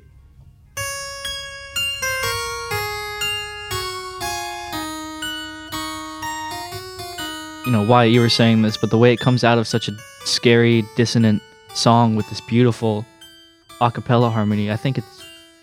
I think the music does kind of reflect his feelings around this time. Like you can hear that in a lot of these uh, these smiley smile versions, just the comfort, and uh, you know all these songs are so dynamic. I think I think it was Tony Asher who maybe said that Pet Sounds songs don't really tell a story, but they kind of capture one moment in time and Smiley Smile kind of does the opposite. Because even a song with Little Pad, with where the lyrics change in in all the verses, they all tell stories. They all have kind of a very different beginning than they do an end. Yeah, I mean, maybe not Fall Breaks, but you know, um, She's Goin' Bald. Definitely, that's yeah, yeah, Or, or whistle in. yeah. Not that's yeah, that's Yeah. really true of wind chimes. I think it's kind of this sort of it starts in this. um Well, the lyrics for wind chimes were always kind of a little bit off-putting. There was always kind of that creeping paranoia going on underneath them, but this one kind of starts in that really heavily laying that on in that sort of um that mood, and then it's kind of a journey to something much more kind of peaceful and blissful, which is yeah, it's the to look at opposite it. of the Smile version, which which started as this soft, um, soft ballad, and then kind of exploded into these uh, loud vocals with horns. This this kind of does the opposite. where Yeah, yeah. You end with with that peacefulness. yeah, at the end, we're back into an adaptation of the holidays fade music. Also, the um, progression that we've heard a few other times here and there the last year and a half. This was recorded several times before they arrived at the final version.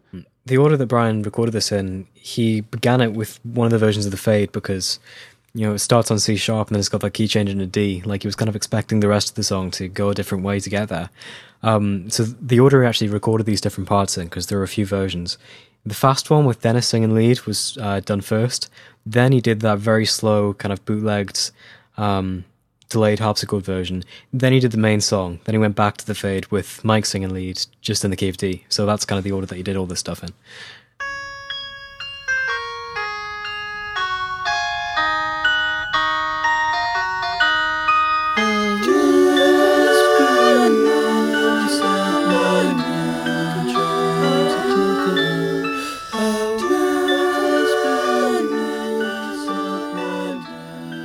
Yeah. So so the first version of this, the one with Dennis, um, is the one that's on Sunshine Tomorrow.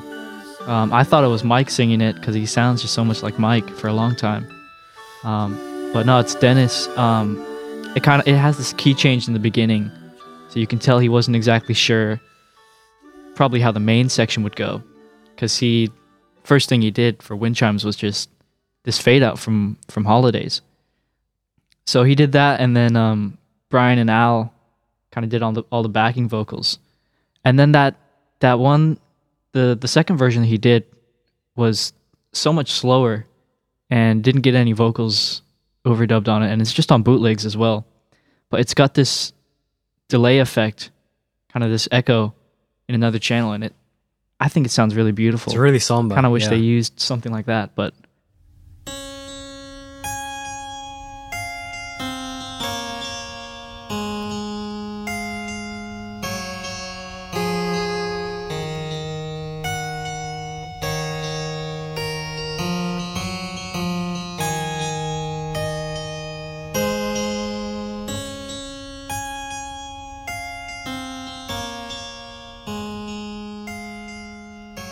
so then the the final version he did after the um the main section of the song, uh, he recorded it in a really weird way, um, because instead of recording any kind of guide or reference, you know, using his piano or his organ or something, he just had Mike sing into a uh, a microphone, just uh, alone, like the slow lead vocal on a song. Yeah, um, and Brian was just kind of snapping along to give him some tempo.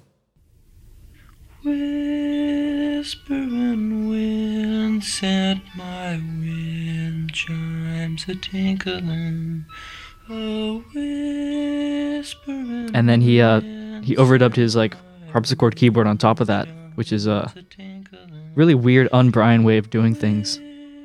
Yeah, and uh, you can hear on the session as well. Dennis is like kind of about to walk out the room, and he asks when he'll be needed to do his part because uh, Brian this this wasn't very long after the other one, and Brian tells him like come back in five minutes, but Dennis doesn't sing on it, so he, didn't come back.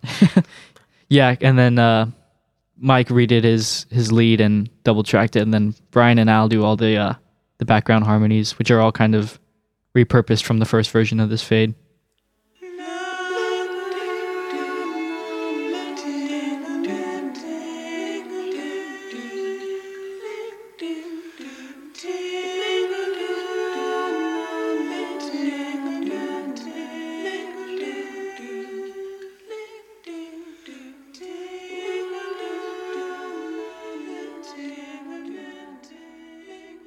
When they mixed it, they mixed it pretty much a cappella, just with the harpsichord kind of in deep reverb, kind of brought up at the very end of each phrase for a little kind of twinkle, which is pretty cool.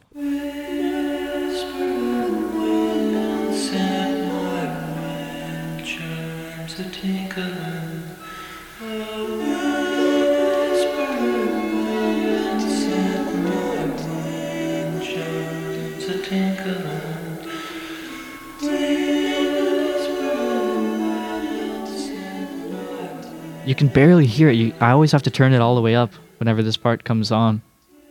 But I think it's just a really beautiful way to end the song. Have I said that? Um, I think I said at one point that Children Were Raised for Heroes and Villains was my favorite thing from all the Smile and Smiley Smile. Um, I lied. This is, I think, this is this is my favorite piece of music from like this whole kind of era, um, by far. I think. Yeah, is- yeah. I, no I'd contest. say it's my favorite from Smiley Smile. I don't know about Smile, but oh, it is for me too. Yeah. Yeah, it's great. It's just really, it's got a really kind of magical feeling to it, and those vocals. Are Yeah, just- I mean it's it's an awesome awesome arrangement, and yeah, it's a it every time I hear holidays, I'm I'm like I want this, you know. So it's just so kind of magical and wistful. Like the simplicity of it, just the lyric is like whispering winds set my wind chimes a tinkling, and that's it. And it's just yeah, Mhm. it's a really special kind of feeling that you get in this. one. yeah, exactly. Nobody else. It could do sounds this. especially good. Yeah, no other yeah, group it sounds do this. especially good coming out of the the weird main part of the song. people said that Brian wasn't doing a dynamic work anymore, and this I don't know how much more dynamic you can get than this. I mean, Exactly. dy- dynamic doesn't just mean like loud and soft. It means changing moods, swings, and direction like this. I mean, it's pretty astounding that this is one song. Yeah, and I think um, I think that kind of criticism of Smiley Smile that it's not dynamic just comes from the arrangements because they're all sort of soft vocals and um, sparse instruments with uh, with organ and piano. But I think Yeah. it's it's more impressive that with just kind of the same stuff used on every song, just recorded in a living room, that they were able to get such range out of this material, and such different sounds.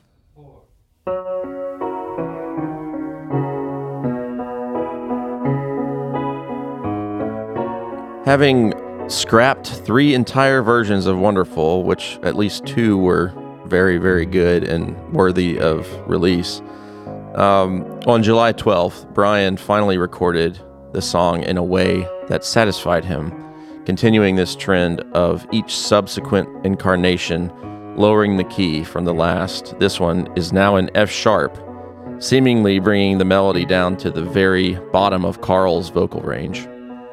Brian again builds this track, starting with his piano, now with a new and interesting left hand part that often will give more haziness to the tonal center of the right hand chords. The new structure runs through three normal verses of Wonderful, then diverts into a bridge, a short version of the Gold Star Vegetables fade, played in the style of the heroes and villains bicycle rider chant. Then back to the verse. Uniquely, this track wasn't recorded in sections, but now it's a whole piece of music. What a concept. A few sparse instrumental overdubs are added, presumably all Brian. The Baldwin organ, a Celeste, what sounds like a concert bass drum, and melodica.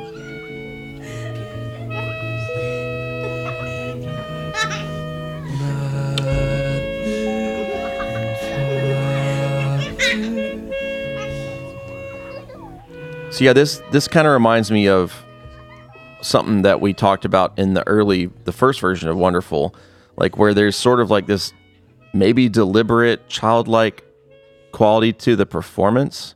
What do you guys think? Yeah, I think um, I think that's spot on. I think um, in that first version, he kind of had the trumpet player miss every note when he came in initially, kind of like a, a kid learning to play an instrument. Mm. Um, and he just takes that to the next level here, where he has uh, a celeste and a uh, and a melodica. Uh, celeste kind of being known for like lullaby type children's songs, and melodica just being a really like childish instrument that you'd get a kid.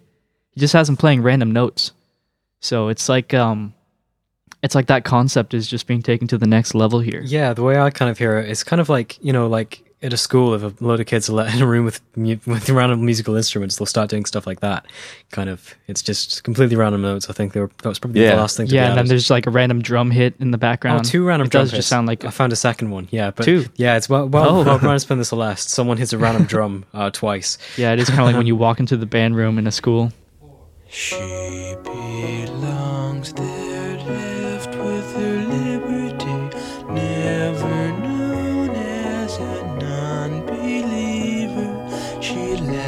and stays in the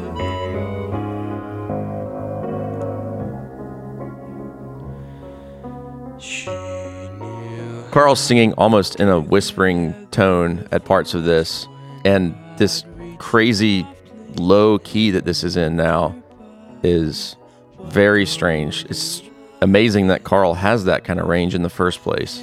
But it does seem like Brian was like, "What's the lowest note you can comfortably sing?" Okay, now it's in F sharp.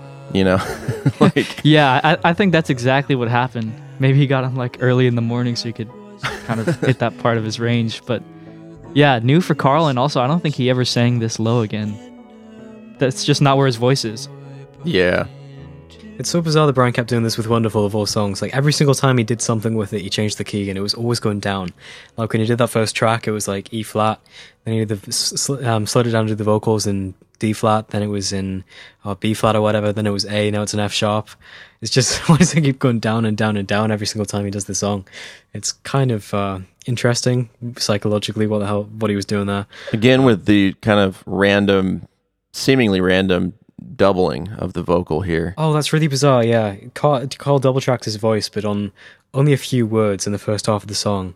Um, and I, I kind of went through and marked out which ones they are, and it's not like he's even even double tracking whole lines, or there's any pattern to it. It's just completely random words. Like he sings uh, "she be," just that, not even the whole word, just the Mm. first syllable, and then laughs and stays in the, and then knew how, and then God, and then mother and father, and then one one wonderful, and that's it. That's, that's the only part he doubled. It's really unusual. Did you put all the doubled words together and I did. decode Yeah. the secret message or what? It doesn't make a sense. I know. Um, Yeah, some of this stuff we've talked about, he's like kind of whisper singing, but at the end he literally just like gets real close to the microphone and whispers. I think it sounds pretty cool. yeah.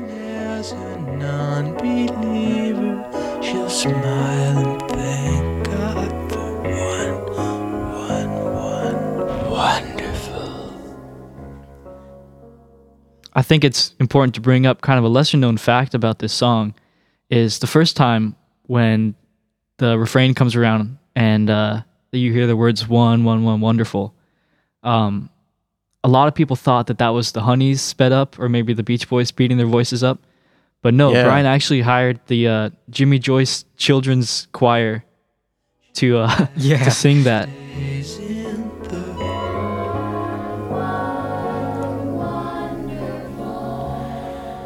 On the Capitol worksheet for that session, um, Jimmy Joyce's name shows up, and obviously Jimmy Joyce is the guy who had the children's chorus, who did some things with like Doris Day and that sort of thing. So Brian genuinely got kind of like a children's choir to to sing that one line.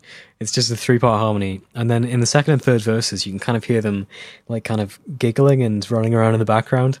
Um, very unusual and creative, I guess. that he'd hire a whole Yeah, group of kids I mean, to sing one line and then just laugh. Um, yeah, but it's it shows you how far he wanted to go to create this sort of uh this atmosphere because you've got the weird instruments in the background and then the kids running around. Exactly. Yeah, the kids could be the ones playing those instruments. I mean, they're not, but it sounds like they they are. Um, yeah. So, a quick turnaround section sung by Carl and Brian in unison.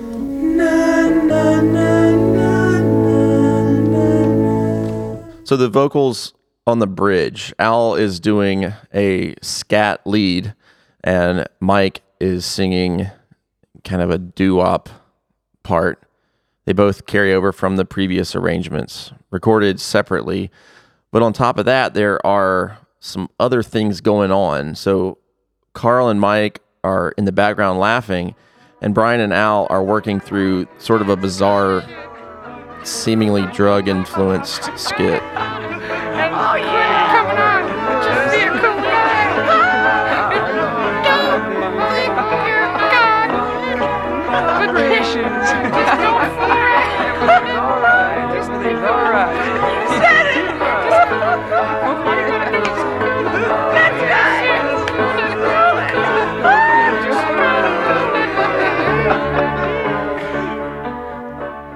I, I've never could tell what was going on here, so I'm glad that I have. oh, I transcribed these- it because I'm insane. Yeah. I, I, John, do you want to read I'm out? Glad that I have these two lunatics with me. It's so bizarre to me. I mean, it shouldn't surprise me, but it just seems so weird in this song to have this. sounds like Yeah. some dude is like on a LSD trip or something, and he's coming down. But yeah, I mean, w- what exactly are they saying here? Yeah, I mean, I listened to it for a long time and just kind of thought, okay, they're talking. But then I look like they're saying actual words. I, I looked into this and uh, Brian's kind of doing this high, funny voice when he's talking. Uh, I wonder if he's trying to like sound like a kid or something, but I don't know. He says, um, he says, I think everybody should just start cooling it and quit coming on. Just be a cool guy. Don't think you're God. Just don't fool around. And then Al randomly says vibrations in the background, which is um, Yeah. interesting. Yeah, I don't know. Um, there are two layers of this as well. They did like two. That that's why it's so kind kind of hard to decipher. But um, and then on the other one, it's just Brian and Al kind of trading off nonsense, where Brian's going cool it, and then Al goes cool it, and then Brian just just goes cool, cool, cool, over and over again. Um, it's Yeah. complete, you know, crap, but it's interesting. Yeah, I mean, I thought this was just kind of nonsense for a while, but I don't know. It seems like uh, on a lot of the stuff he is kind of talking about himself and the music. Yeah, the whole I think everybody sh- should start cooling it and quit coming on. Just be a cool guy, but don't think you're God is kind of interesting. Um, Yeah, because I mean, people kind of treated him like God, and that's probably kind of how he started seeing himself. And this was this was music for him to uh to relax to. and, um, yeah. yeah, exactly. And he doesn't he doesn't say you know he doesn't say I'm cooling it. He says I think everybody should just start cooling it. Hmm. Um, so I don't know. Maybe he's making some kind of statement about um, music or something. I don't know. It it, it also kind of works with with the uh, with with the story of the song.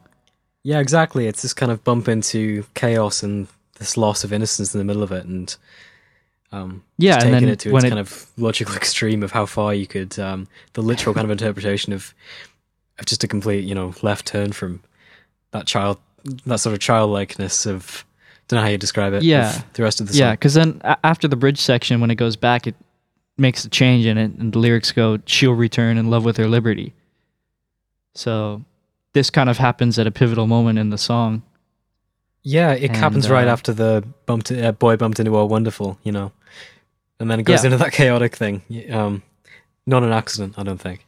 Yeah, I think a lot of people, you know, talked about try to interpret this song as like a sexual maturation of a female. Mhm. I don't want to talk too much about that, but I think we've got to mention it when we get to getting hungry because there's I no mean, celibacy. yeah, for, I mean, that's what I was thinking. I'm just like, uh, like there is some weird, Yeah. there's some definite sexual things going on. Um, I think it's just about just innocence in general, right? just kind of life, you know. Well, there's definitely yeah, but I think there's definitely a valid interpretation of that with the whole kind of uh, boy bumped into a wonderful thing, and then it yeah, comes back. that's and the line that, kind of a that change. that seems there's something more nefarious going on, but But I that's don't just know. yeah, it's just one part of it though. It is just Right. generally about kind of a loss of innocence and Mhm. going Yeah. out in the world and you know discovering liberty and all that sort of thing.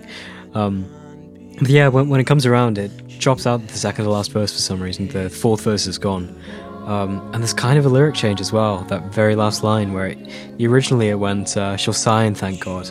And now Mhm. Carl does this kind of creepy whisper where he says, uh, "She'll smile and thank God." Uh, that that's not an accident, I don't think sure. feels like quite an intentional wink. Um, Is that the only time they say smile on on Smiley Smile? I'm not sure. I'm not sure. Well, good vibrations. Well, good Oh, right, vibrations, right, yeah. good vibrations, right. There you Which go. isn't on Smiley Smile. Uh, it's not on the Sure. album. it's an illusion. Um, but Yeah. yeah, Um, this this conscious lyric change there feels quite intentional.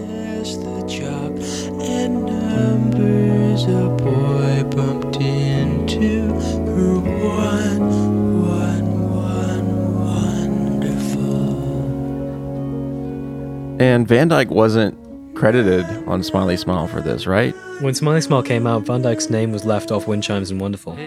Right, right. Yeah, it's interesting. He said that he didn't even listen to this record when it came out. Um, he he heard Heroes and Villains on the radio for the first time, and he was shocked at the like the way that Brian assembled it. He said it was really off-putting. He didn't say he didn't like it. He just said he was shocked, and it was it really was not how he ever would have envisioned envisioned it. So just crazy that he was so far removed that Brian wouldn't even I mean Brian wouldn't even be like, "Hey, come check out the this new record or hey, look at these songs that we made together and like Yeah. look at what we did with them." And like I just it just shows kind of how Brian really like was not cultivating these relationships. Like it seemed like once he moved into this Bellagio house, like they put that gate up and it was like Beach Boys only. It was like very strict about that. So Yeah. Yeah. Um. I mean, at the point he probably heard Heroes and Villains, it had been almost a year since they'd written it together. right, right. Um. And Brian had moved on and changed so much, uh, musically and and otherwise. So, and Van Dyke as well. He was working on his own stuff. Yeah, I think he was writing Song Cycle at the time. Yeah, it's just interesting how fast things moved and how quickly kind of that that relationship um, deteriorated. I mean, obviously they they remained friends. Mm-hmm. Crazy to me. And then hearing Brian talk about Van Dyke like in the 70s, he's like, "Oh yeah, there was this guy named Van Dyke Parks and we wrote a song called Heroes and Villains." Like that's that's the way he talks about Van Dyke Parks. It's like you wrote so many great songs and many of them I mean, many of them have been released and people love them, but anyway. Um They were hanging out a lot in the 70s, which is really strange to me whenever I think yeah, about that. but right. Yeah. Yeah. There's there's pictures of like them and Harry Nilsson hanging out in like 74, Yeah. 75. Kind of crazy. And uh, and at, Yeah. at some point, Brian wanted Van Van Dyke to, to write the lyrics for "Love You." Um, what Right. Eventually became "Love You." Anyway, he wanted to um, work with him on the next album. Um, and they did like "Come to the Sunshine" in 1975. It's pretty interesting that he was just kind of in his social circle, even when they were working together. Yeah. Here's an excerpt from Catch a Wave by Peter Ames Carlin. No longer able or willing to produce his usual torrent of new music, Brian filled in Smiley Smile with cast offs from Smile, but instead of using the intricately crafted tracks he had already recorded, Brian redid the tunes in slapdash versions that seemed to diminish or alter their original intent and meaning. The Smile recording of Wonderful, for instance, had been a jewel like ballad featuring an elegant arrangement of harpsichord, strings, horns, and blooms of delicate vocal harmony that celebrated the resilience of love and innocence, even in the face of cynicism. The Smiley Smile version, on the other hand, featured a tossed off organ track, high pitched backing vocals produced either by a sped up tape or the voice box shrinking effects of helium, and a mid song digression into an unstructured doo wop sing along, with much giggling and drugged out whispering. until the verse briefly reasserts itself at the song's conclusion. Wind Chimes went through a similar transformation, losing its shimmering marimbas in exchange for a horror movie like organ and a mid song blast of dissonant noise that twists the once dreamy song into something more like a waking nightmare. Was this Brian's conscious or perhaps subconscious commentary on what had happened to his music? Certainly, Smiley Smile was the first album he had been involved with that represented a step backward in terms of production values and songcraft. It was a bunt instead of a grand slam, Carl Wilson would eventually complain, although he stopped short of acknowledging how the group production credit, to say nothing of some group members' vocal disapproval of the album Brian had intended to be his biggest masterwork, might have brought this about. He just doesn't get it. He just does not get it. Yeah, I mean, doing when I went back and and went through every Beach Boys book and found everything that, that, that I could about Smiley Smile, which isn't a lot. This was, I mean, he is the most dismissive of it, just basically injecting his own feelings about the record and making it into Beach Boys lore. But it's it, a lot of this Complete is, misunderstanding of the artistic intent of the whole thing. yeah, I mean, and and this stuff colors people's opinion of this record way more than Oh, for sure. I think people even know. I mean, we like it a lot. We feel very different, and I hope that we can show through this discussion and, and through the the corroborating evidence that it was not a step backwards in terms of production or songcraft. No, and I, I think um, the part where he says instead of using the intricately crafted track he recorded, he redid it in slapdash versions. Uh, and I think Wonderful is kind of the opposite of that because, um, you know, the Smile version is uh, what it's it's harpsichord, piano, bass, and trumpet, and then with a with a ukulele. And um, this version, I, I there's just so much atmosphere. You know, the the song happens so up close. Um, just Carl's vocal and the organ, but then you have all that background noise, which is uh, you know, the celeste, the uh, melodica, and the drums, and all the kids laughing, and then the piano creeps in. It's just Yeah. I, I'm not hearing slapdash, you know. No, it's just a different together versions. Yeah, and it's it's just as uh it's just as rich and um and has all the same different kind of textures in it as well. And there's uh, some other things as well where he says, like, was this Brian's conscious or subconscious commentary on what had happened to his music? And says that uh, the group's production credit was uh, was the res- responsible for these tossed off versions and stuff because they couldn't do it the way Brian had, which is just complete nonsense. I mean, like, Yeah, this is more Brian than the Smile version because he's actually playing everything. Yeah. I, and I think like criticizing it or, or making it seem like it's less than um, a, a great Beach Boys record and effort and production by saying, you know, how quickly it was put together means absolutely nothing. I mean, it was the the songwriting of this record was done over a period of months. And then on top of that, I mean, look at some of the Beach Boys greatest records. I mean, they were recorded in in a matter of days. I mean, the Today record was recorded in like 10 days or something like that. I mean, it's Yeah, you know, yeah. I mean, the fact that it was recorded so quickly makes it I think more cohesive and more impressive to me because they were just like actually finally sitting down to make a record and not just meandering in and out of canceled sessions and like different versions of the same song. It, it just feels more focused and it's like finally like we're making a record together. Well, I mean, like the most productive kind of period of Smile, October '66, is when like most of the songs were recorded. You know, Yeah. like yeah. And then after that, it was kind of just drifting. In this Smiley Smile period, they're doing a song in like one, two days, and then the next day they're doing the next song. Um, and I don't think you can really fault them for being productive about it. I think that's uh, yeah, like like you said, White. I think that's that's why it came together so well, and why it sounds like such a cohesive unit. Because he knew what he was doing. Again, that's the thing. Yeah, exactly. Yeah. He he planned it all out like he did for all the albums before Smile.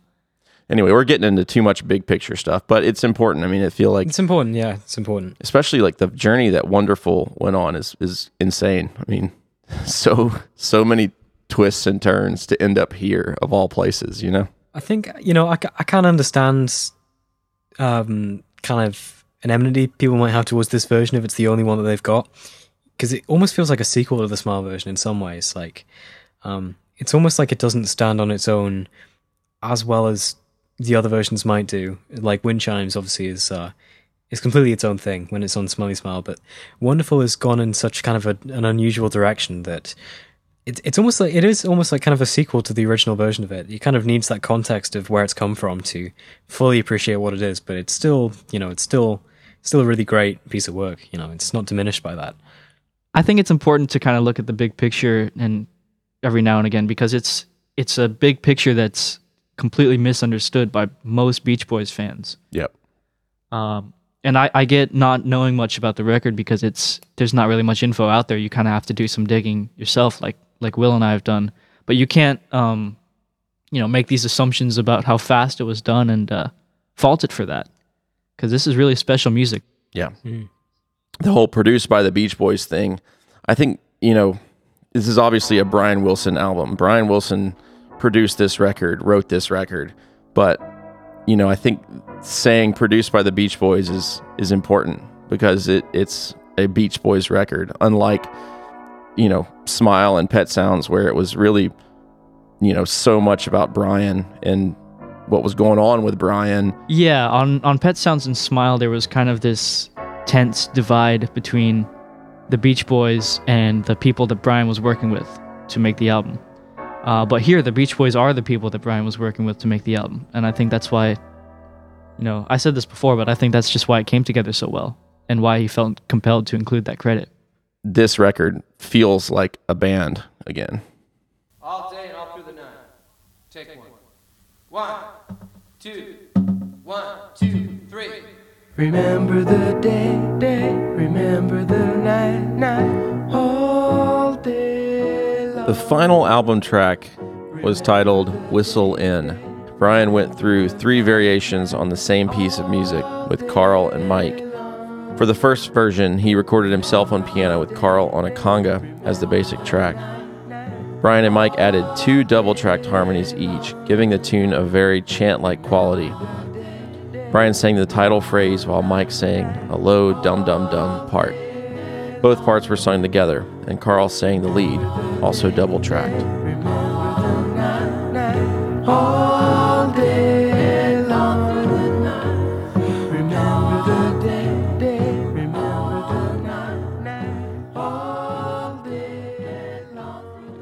Probably immediately after finishing this version, Brian and the crew gave it another go. Same balance. Retain the piano. The day, the night, all day all the. For the second version, the basic track was just Brian on the piano. He and Mike added four overdubs of vocals again, with Mike's part being the same low part on all four, giving this version some extra thickness.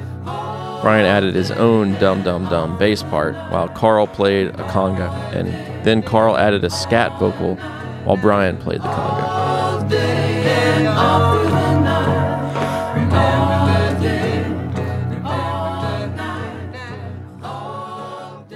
Once again, Brian decided to start from scratch, probably right after finishing this version. This time, Brian's playing bass alongside his piano. Everything is single track now, and some whistling by all three opens the track, along with Mike's bass, now including the title phrase. Brian added two overdubs of the all day, all night backing vocals, and Carl added his lead. Remember the day, day, remember the night,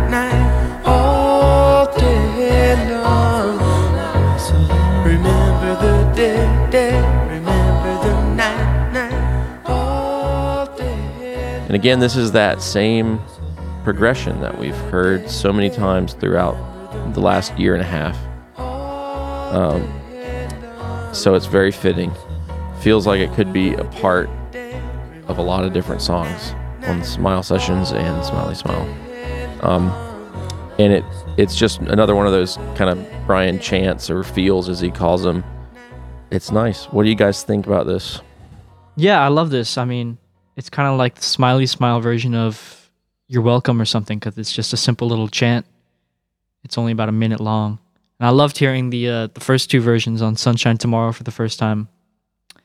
Love hearing how it all kind of uh, evolved over those different versions. It's just, uh, yeah, it is, it is interesting to hear him kind of work out the way this tune evolves from kind of a very simple chant to something a lot more complicated. Then he kind of brings it back to more of almost a song, not quite a song, but it's got a little bit more of a structure to it. I don't, I don't, I don't really have too much to say on it. It's just cool. I like the first one the best. Yeah, I think so too. It's got the best because the vocals are all doubled, um, so it has a thicker sound to it. Yeah, I like how the title is kind of a pun, like spelled whistle in, like uh, Yeah. like two words, but they sing it like whistle in, like the word. I think this is kind of a good example of how Brian working with the band again and working with smaller arrangements just allowed him to be more productive because on Smile, where he would have had three versions of a song, he would have done that over weeks, maybe months. But now he can just record three completely different versions of something in the same day. I mean, the the lyrics are kind of curious. You kind of just wonder, like, what is it? What does it mean? Um, all day, all night, all, all day, all night, all day, and all through the night. Like, I don't know. It's it's just an interesting. Brian got into um, meditation in like late '67. He was kind of inducted into this thing uh, long before transcendental meditation came around. And the rest of the group followed into it. And you kind of wonder if it had something to do with that. It's this very kind of meditative, you know, remember the day, remember the night, all day long. Like you know, just what what is it? What is he actually talking about here? It's kind of just intriguing. Um, gets it worms its way into your head, and uh, it's just a cool little hook thing.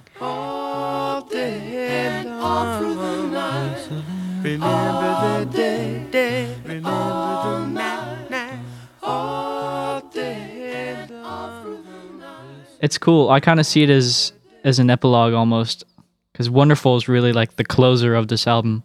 It's kind of the the last big statement, and then this is just kind of a bonus almost. Yeah, it's just I really don't have much to say about this one. It's, it's I mean, it's, really it's a really simple little song. It's just cool. Yeah. I wish we could have like uh, both the first two versions kind of segued together if they didn't fade out in the official mix. Re-release them without the fades. I want to want to cut them together into one track, but um, Yeah, into one long medley kind of thing. That would be cool. Yeah, yeah. Um, and uh, Brian actually did sing some of this at the Hawaii rehearsal for the um. One Oh, of the yeah. shows in, one of the shows in August, which is pretty cool. Um, Yeah, I wish that they had done it in like C sharp so that it would lead into Heroes and Villains better. That's be my pretty- only real. that would be pretty cool. No, but it, the way the key Does- they've, they've done it and kind of leads on from Wonderful, which is pretty cool. Um, Yeah, that's true. Yeah, yeah, yeah.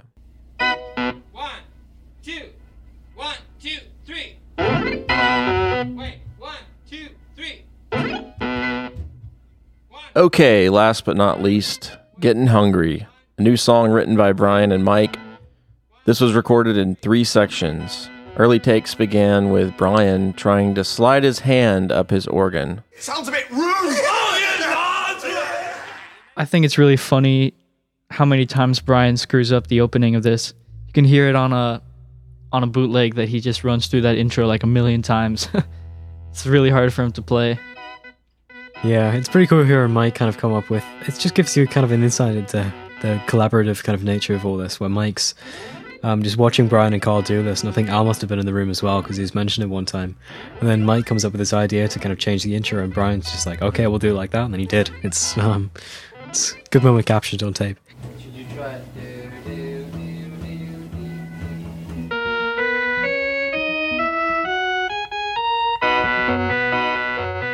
Carl also was playing bass here, and he overdubbed a higher part afterwards. Of course, Brian had to add a melodica. Various percussion was also added, including bongos, tambourine, and woodblocks. The lead vocal is Brian and Carl in unison, with Al harmonizing just above, and all five Beach Boys singing the backing vocals. This section was mixed instrumentally for the intro, and then with vocals for the choruses. Getting hungry,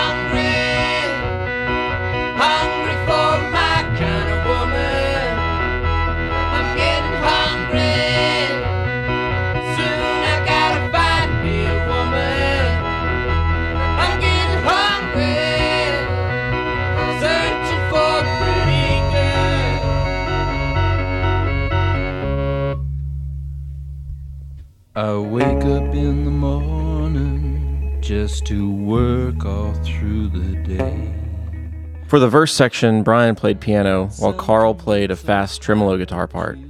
Mike and Brian sing their lead vocals off mic to guide the piano tempo, which you may still be able to hear if you listen closely. Brian overdubbed a bass while Carl overdubbed a lower, aggressively plucky guitar part. Mike and Brian overdubbed their separate verse leads on different tracks, with Carl adding a lower harmony to Brian on the second verse. On that second verse, Brian overdubbed another take where he just screams when his part comes in. I don't think I'd continue on.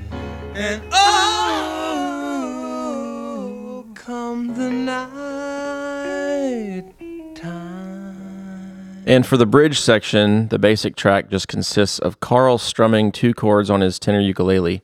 All five Beach Boys overdubbed their backing vocals, and then Brian and Mike added their lead.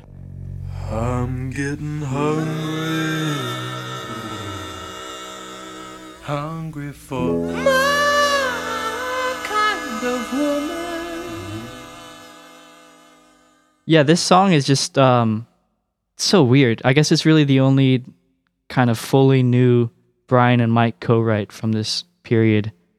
And I don't know whose idea it was, but I don't know, Beach Boys singing a, a song about working all day over this like strange organ music is just bizarre.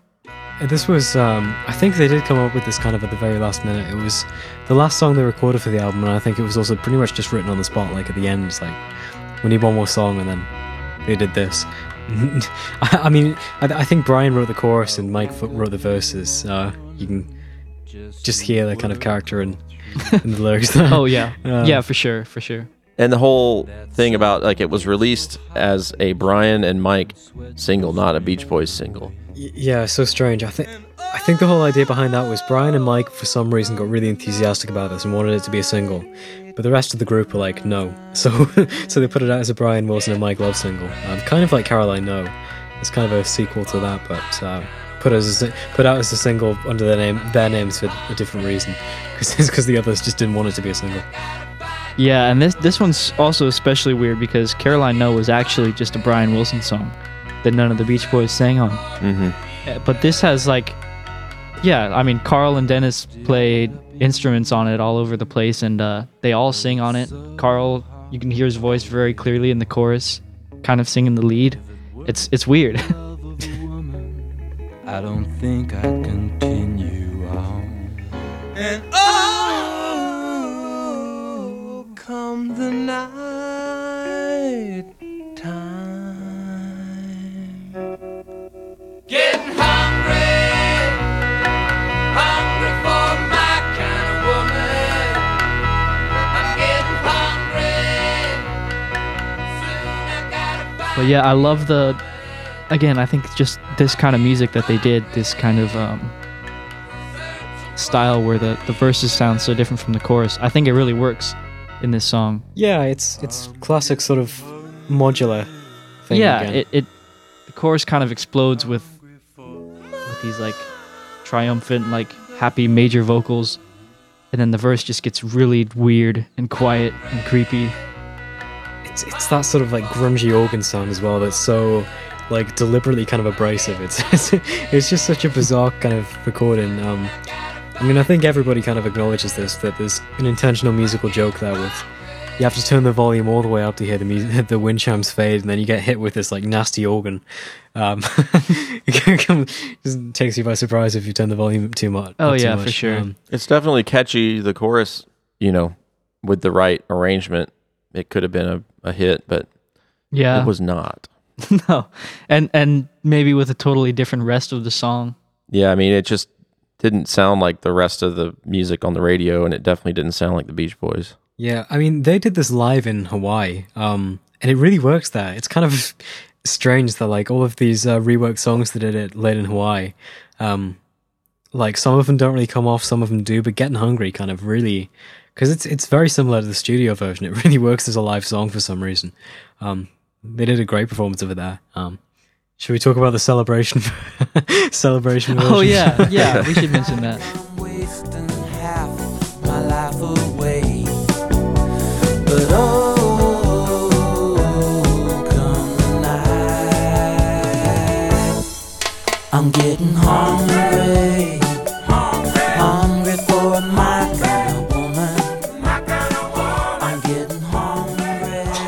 I, I feel like it's worth a mention. Well, we've mentioned it, so let's move on. There it is. Yeah, I mean that's it. Who? Hold on, where's that quote? About Um, celebration? No, about about getting hungry. Oh, yeah, from Byron Price, who said is an odd co- combination of energetic vocals, electric bass, and bluesy meandering. He really liked it, but um, it had a other it had a few other like favorable reviews, but it was not a a hit. Um, I couldn't even find the chart information on this. I don't know if it even charted. I don't think it would have. Um, I mean, I don't think it did. Yeah, haven't looked into that. strange. Very. Yeah, some people say this kind of like um, could fit on Wild Honey, uh, which I don't agree with because it's got no drums. It's got like you know like the wood blocks and melodica. That's not Wild Honey. It can't. No, it yeah. I on mean, it would Honey, need but- a full band. you Yeah, know? but the the songwriting itself does kind of fit and lead the way to where they were going to go. Yeah, this and, and the end of She's Going Bald, you can kind of hear the transition in in Brian's style, and he's kind of taking more R and B influence, um, which also comes from Mike a lot. Yeah, and the lyrics. I mean, the lyrics are very different to the sort of thing you've been writing about for the last year. Like, I mean, that chorus. It doesn't need to. Yeah, I mean, we don't need to say what that's about, but um, there's there is. sh- Should is it time to mention the the famous 1977 celibacy interview? um, should we bring that up? Uh, Because I mean, it definitely had something to do with his songwriting on Pet Sounds and Smile, and then something changed here where he wasn't doing that anymore. um, sure. Yeah. Well, Well, I mean, he did conceive his first daughter within a few weeks of this song, so exactly. Yeah. his hunger paid off. uh, when I was making Pet Sounds, I was going through a form of celibacy, celibacy, which I'm going through now. I'm a celibate. I'm proud of it, and, I, and I'm very happy that way. how does your wife feel about the celibacy? Oh, she it works out fine. We have an understanding and agreement, so there's no problem with it. Yeah.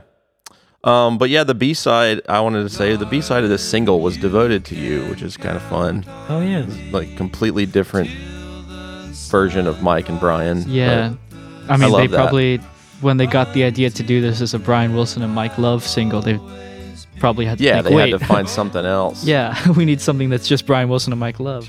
Well, it's like putting Summer Means New Love on Caroline No. It's like we got to find Yeah. another Brian Wilson song. Um, so yeah, I mean, I, I, this is one of the. I don't think I own this single. I got to admit, I have. I think every Beach Boys single, even like tons of international releases, but I don't think I own this. Oh I need wow, to find it. I'm pretty sure I have like one or maybe none. Yeah, I gotta find. I gotta find this. I'm a fan of that um, single artwork as well, where the drawings of them because they look like you know like 1976 Yeah. Brian and Mike. It's it's really because Brian had a beard at the time, so they drew him with a beard, but it just looks kind of kind of it's like a spooky kind of foreshadowing for, for future selves. Yeah, that is cool. It does say Beach Boys on the cover. Yeah, I mean, I Um, don't think it would have sold if it didn't in some way. Yeah, it's Beach Boys, Brian Wilson, and Mike Love. Strange. There's also another, like a different cover, um, which I wish I want to find this somewhere. I'm posting oh, this. I, I you know the one you, I've just googled. it. I know the one you're Uh, talking about where it's got Carl. no, where it's Mike and Carl. Yeah. but it says Brian Wilson and Mike Love. I'm looking at that right now for Um, the first time. That's brilliant. Yeah, they screwed up. I just put it in the chat. It's hilarious. Um, 'cause it's just like you can see like somebody else's head popping up, and it's like who on earth did that? Where it's like okay, let's not even consult the band at all. Let's just put this out, but let's crop some photo of the band Yeah, so that it's Mike yeah, and close Carl. enough. Yeah, no, I mean yeah, no one will know the difference. Um, anyway, That's brilliant. I've never seen that before. right now. Yeah, I wonder what um, if they could have put out any of these songs and they would have done better than it than getting hungry. I don't know. You I just, feel there's just like- no there's no real obvious singles Yeah. on here. Uh, I mean, vegetables I mean, kind of. v- It's got ve- that sing along quality, but it's Sure. done in such a kind of minimalist style that I wouldn't take off. I don't think. But I don't know. I don't know. Yellow Submarine did well for the Beatles, and Vegetables kind of has a similar Yeah, quality. But I think he kind of realized that that wasn't going to be the one when he went back to Heroes and Villains. So there's another recording from the Smiley Smile sessions that isn't a part of any other song. It's called "I Believe in Miracles," and um, this one's really weird. It's really interesting. It's just kind of like a two chord vamp played by Brian on the organ, and then there's someone like clapping along or like slapping something. Probably Dennis.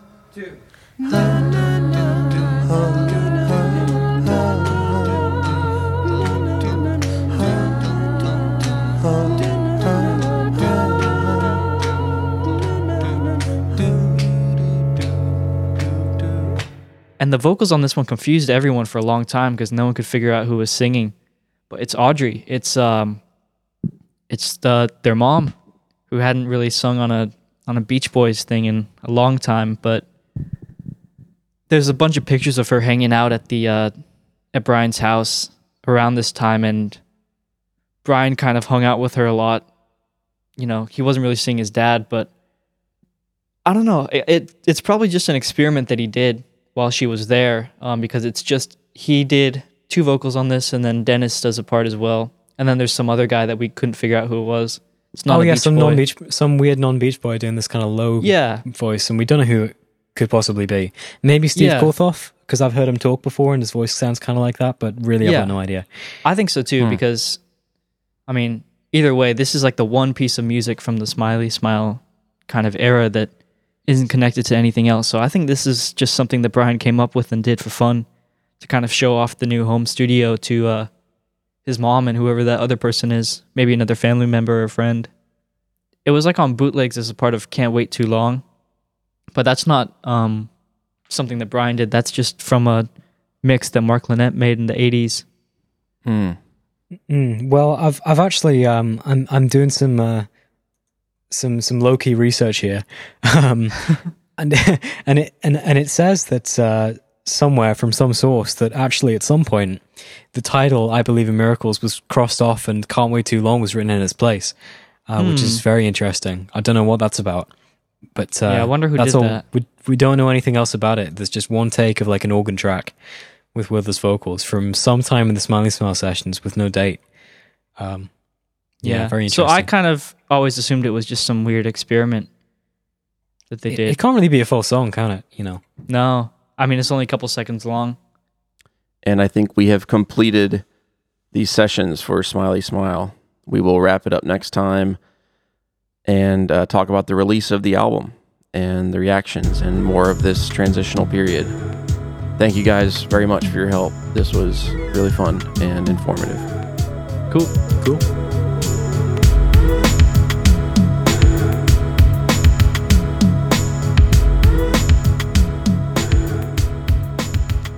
Is this sound and material an indication of things to come for such groups as uh, your Beach Boys? Well, I don't know. I just think it's not really an indication of things to come uh, for us or anything. It's just uh, it's uh, we just uh, had a, a particular atmosphere, you know, that we were working in, uh, inspired that particular kind of things that were on the album. Uh, we, you know, did it in three weeks. We had about six months before that we were doing different things, but we jumped Uh-huh. and uh, ended up doing the whole thing here at the house with sort of a, an entirely different mood and approach than we originally started out. You know.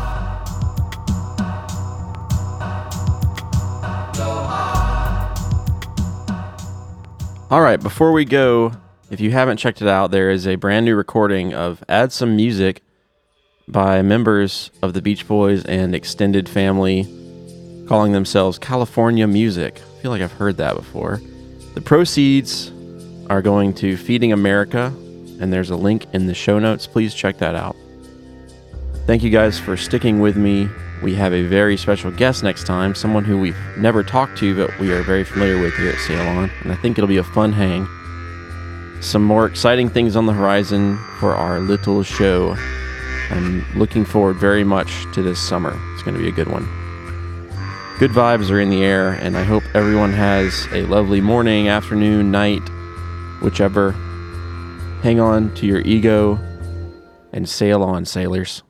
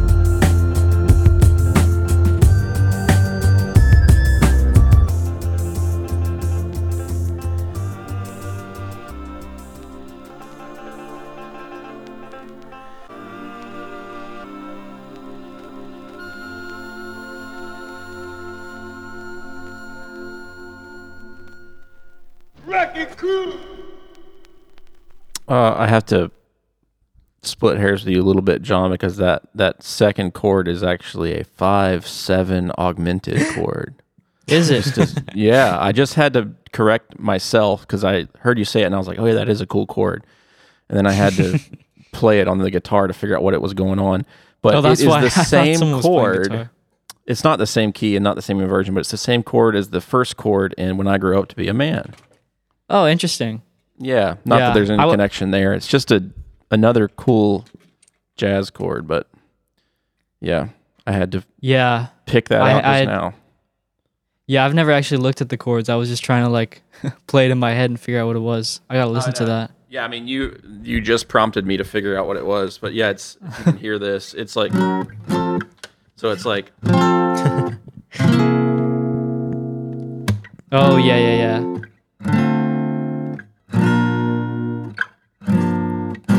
Yeah, so it's the weird thing about it is that Carl sings um like he sings like six like a six scale degree and a, and the one like the tonic over that chord which doesn't make any sense, which is why it's so eerie and sounds like a diminished chord.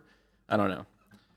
That with, with me tonight, you know. Like it doesn't fit the chord at all, but it's the old melody, you know. So it's I don't know. Oh. Yeah. Yeah. You better leave this in in the podcast. I love it.